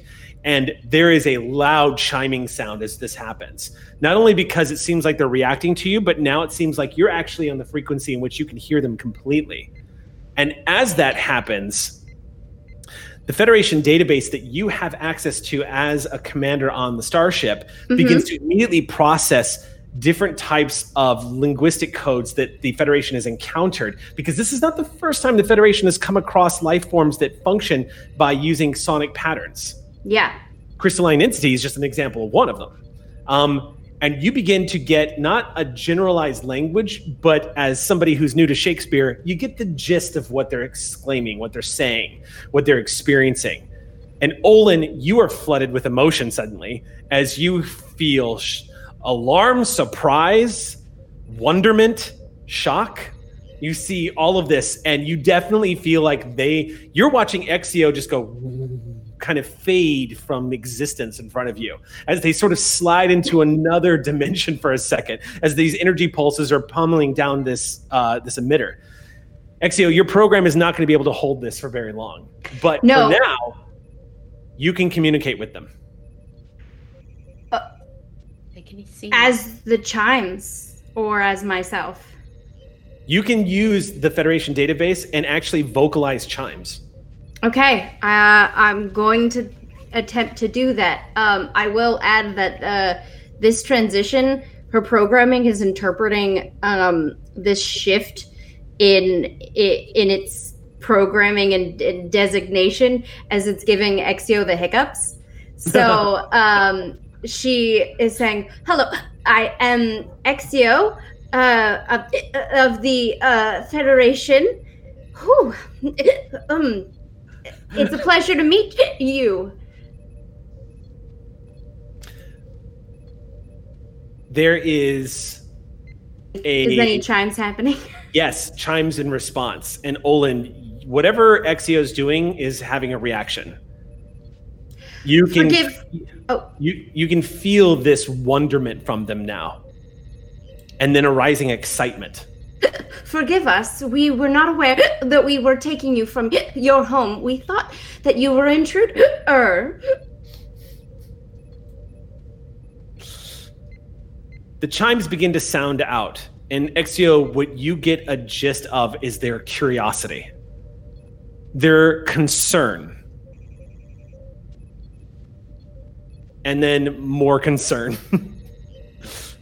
Do not be al- alarmed. We are in the process of returning you home. We just want to make sure that it is safe to do so from both of ours um, teams. With Exio's interpretation, you're starting to get more and more, Olin, of a, a definitive feeling from them. Exio, as the chimes start coming through, you start being able to make out basic rudimentary communicative patterns.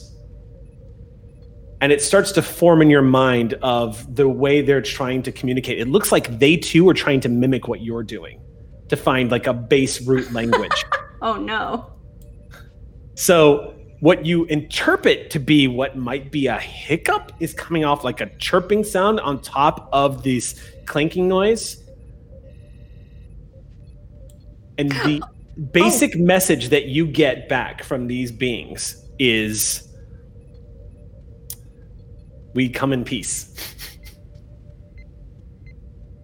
a classic line presented to you. It's almost surreal as you start to translate this basic rudimentary knowledge. We come in peace. Oh. Well, likewise. uh, sorry to have spooked you there earlier. Um, welcome aboard the USS Ross. Judging from their reactions, Exio, that was a little complicated for them. There's a conference between each other and they don't seem to understand, but you get the sense of the word explorers come back at you. I say, home. I say, explorers, and point to myself, and Okay. um, yeah, and uh, we will bring you home. Vren at the helm glances back at you, Captain, as y'all are watching this on the on like a side window of the main view screen. Well, what are you waiting for? Take us in. They come in peace. Did you hear them say that? Hi, Captain. Engaging warp drive. It takes about 20 seconds. I may not be able to communicate longer, but it was lovely to meet you. I can feel the like programming wearing off and not being compatible. Yeah, it's beginning to more. it's just too much hiccuping. Okay. So, Exio, you begin to feel fluctuation, and the light, the, the pattern of your program itself is actually starting to lose consistency. You're watching your fingers de-resolve. It's not dangerous. It just means you're going to lose Yeah. your form here. You're just watching I- it kind of. I just creepily say, like, as the last thing is, we'll be right here. Still. So, to simulate the the stress your program underwent, I'm going to ask Exio for the first time since this game started. You are going to take two points of stress damage. Yay! Didn't you take stress for the Dill warp core incident? Uh, oh, that might be true. You might be right. Did I? Yes. Yeah, uh, you might I, be right. I certainly did, just Oh, emotionally. No, no, she didn't. It was the it was the portable emitter. It was the ring. My that- my it ring ring took that- damage. Yeah, because you were in an antimatter chamber at the time. and I like to think that Dill is out there floating among the stars, making new friends. Um, Maybe that was the carpet, just like a thousand years later. upon arrival in the system, the first thing that happens is the computer chimes an, al- uh, chimes an alert that radiation levels are approaching dangerous levels immediately. But what also happens, Captain, is on the view screen you see the comet just this ball of ice, which upon this distance of looking at and with that high resolution sensors, you see the same patterns that are showing up on the surface of these ice creatures formed all across the entire surface of this 34 kilometer ball of ice. And it comes to a slowed stop as you see a tendril of this mist reach out to the Ross. I think that's their ride. Sure looks like it. Uh, metaphasic shields are up. Do you want to lower them? What would you like to do? Commander? Are passengers ready to go? I believe so, Captain. I've lost communication with them at the moment, but I did tell them that they were going home. Very well. Prepare to drop metaphasic shields. Setting a window. Shields will be down for about five seconds, Captain. Should be enough time to get them out of here. Good. My mark. Three, two, one, mark. Bringing shields offline. The, Ross immediately brings shields offline, and the klaxon of deadly levels of radiation begin to blare. You see these these creatures immediately. You see ice begin to form on the hull as they pull away, reconnecting with that tendril of mist. And McCrell, you watch as your window goes and reform all around the sick bay stretching all the way up as the glass knits itself back together. And they are gone. Initiating Um, shields. By the way, McCrell, everyone on board is going to have to get inoculated now. Yes, I'm going to have a very busy afternoon. We've got two days worth of work. And all, all sick bays on board the Ross are going to be a little busy for the next few hours. Uh, Um, question: Everything that was in sick bay, um, is it all? Is it all back to normal? Yes, the computers all start coming back online. What about the see botany? What about the botany in the corner? Did that Any freeze? biological life that was exposed is dead. So my Oh. entire my entire batch of plants that I was working on with that substance that Zorex brought me. Yep. That's what I wanted to know. Thank you. You Uh. Exio doesn't know the implications of this, but she does say, I'm sure Lieutenant Lacat can help you. I hear she's quite skilled at plants. That is actually true. How many momentum to say that one of the nurses on the team knows how much that means to you and grab them when you evac? You had everyone evac. Create I don't advantage. know. I'd say two momentum. Two momentum. Do Let's it. spin that. Yeah. You know Good. what? You're crying over Our one. crew, like, there's your crew loves you. I mean, Ox I still had I still had Ox some crew in my saw what was quarters, happening. Ox crew saw what was happening. You ordered the evacuation. They grabbed. They grabbed what they could when they bolted. but They grabbed my little plants. You're crying You- over one batch, and one of the nurses rushes back in. I, I got it! I got it. On the view screen, Captain, Good. it's right now. Everybody is down in sickbay, having communicated with these creatures. Y'all are watching as they withdraw. Kind of enchanted by the fact that the one word that's left in ringing in everybody's ears as these beings withdraw is the word explorers. Adding a context to watching that mist stream flow all the way back to this comet, which begins to change course. Vren doesn't say anything. He doesn't have to. As you watch the comet resume its course towards that ring of mist around. And it starts to occur to you, Captain, that Oort cloud surrounding that hyper giant star is their home. Perhaps their home world. Perhaps an entire collection of metaphasic ice beings that send these balls of ice out into the universe to explore. And on their way back home, they had a first contact. And you watch this glowing blue marble take off towards that great, huge wonder of the universe. And it's when it sinks into you, as a result. This is a new life. The old one's gone now. And this is just the first test run of the new sensor system. Just the tip of the iceberg. Literally, the tip of the iceberg.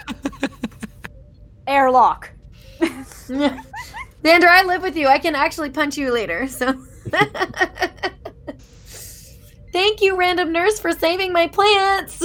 That'll do it for us tonight. If this was a TNG episode, you would see the exterior of the Ross observing this as main shields come back online and that blue glow rejoin that cloud around the hypergiant star as the credits begin to roll. and a very long line going into sick bay. As the entire Ox crew is going to have to groan Sure. across the ship as everyone is like, oh, we got to go get inoculated now before radiation sickness sets in. Um, spray for you, spray for you, Yeah. spray for you. You'll get radiation poisoning. You You, get get radiation radiation. poisoning. Guys, well done solving a very tricky mystery tonight. With not a lot of data at your disposal, you made the leaps in logic of your imagination to actually uncover exactly what was going on. And with a little bit of help through those momentum spins, managed to put together that last bit of information. So well done. Y'all get to decide what to name this system. You're going to report back. Just think about this. Uh, you've made first contact again with a new intelligent species that exists partially out of reality, out of phase with reality. Exio got to be cool like she always is. For for those reports, Exio and Olin are going to be doing a full language deep dive to be able to replicate to see if they ever at w- one moment said what they were called or if they called each other anything or any of that. So I would like to have an actual translation of what we heard. Okay. With, Yeah. uh, yeah. All that data to have to put together from the language you picked up. So lots of data to process. and we have it all recorded, so we can just All keep recorded. going it over and over again. so All right. That's going to do it for us tonight for this episode of Clear Skies. Ox Crew, everybody, thank you so much for all your support. Thank you for joining us for this wonderful journey through the stars. We will see you next Monday night. Until then, my friends, hailing frequencies are closed.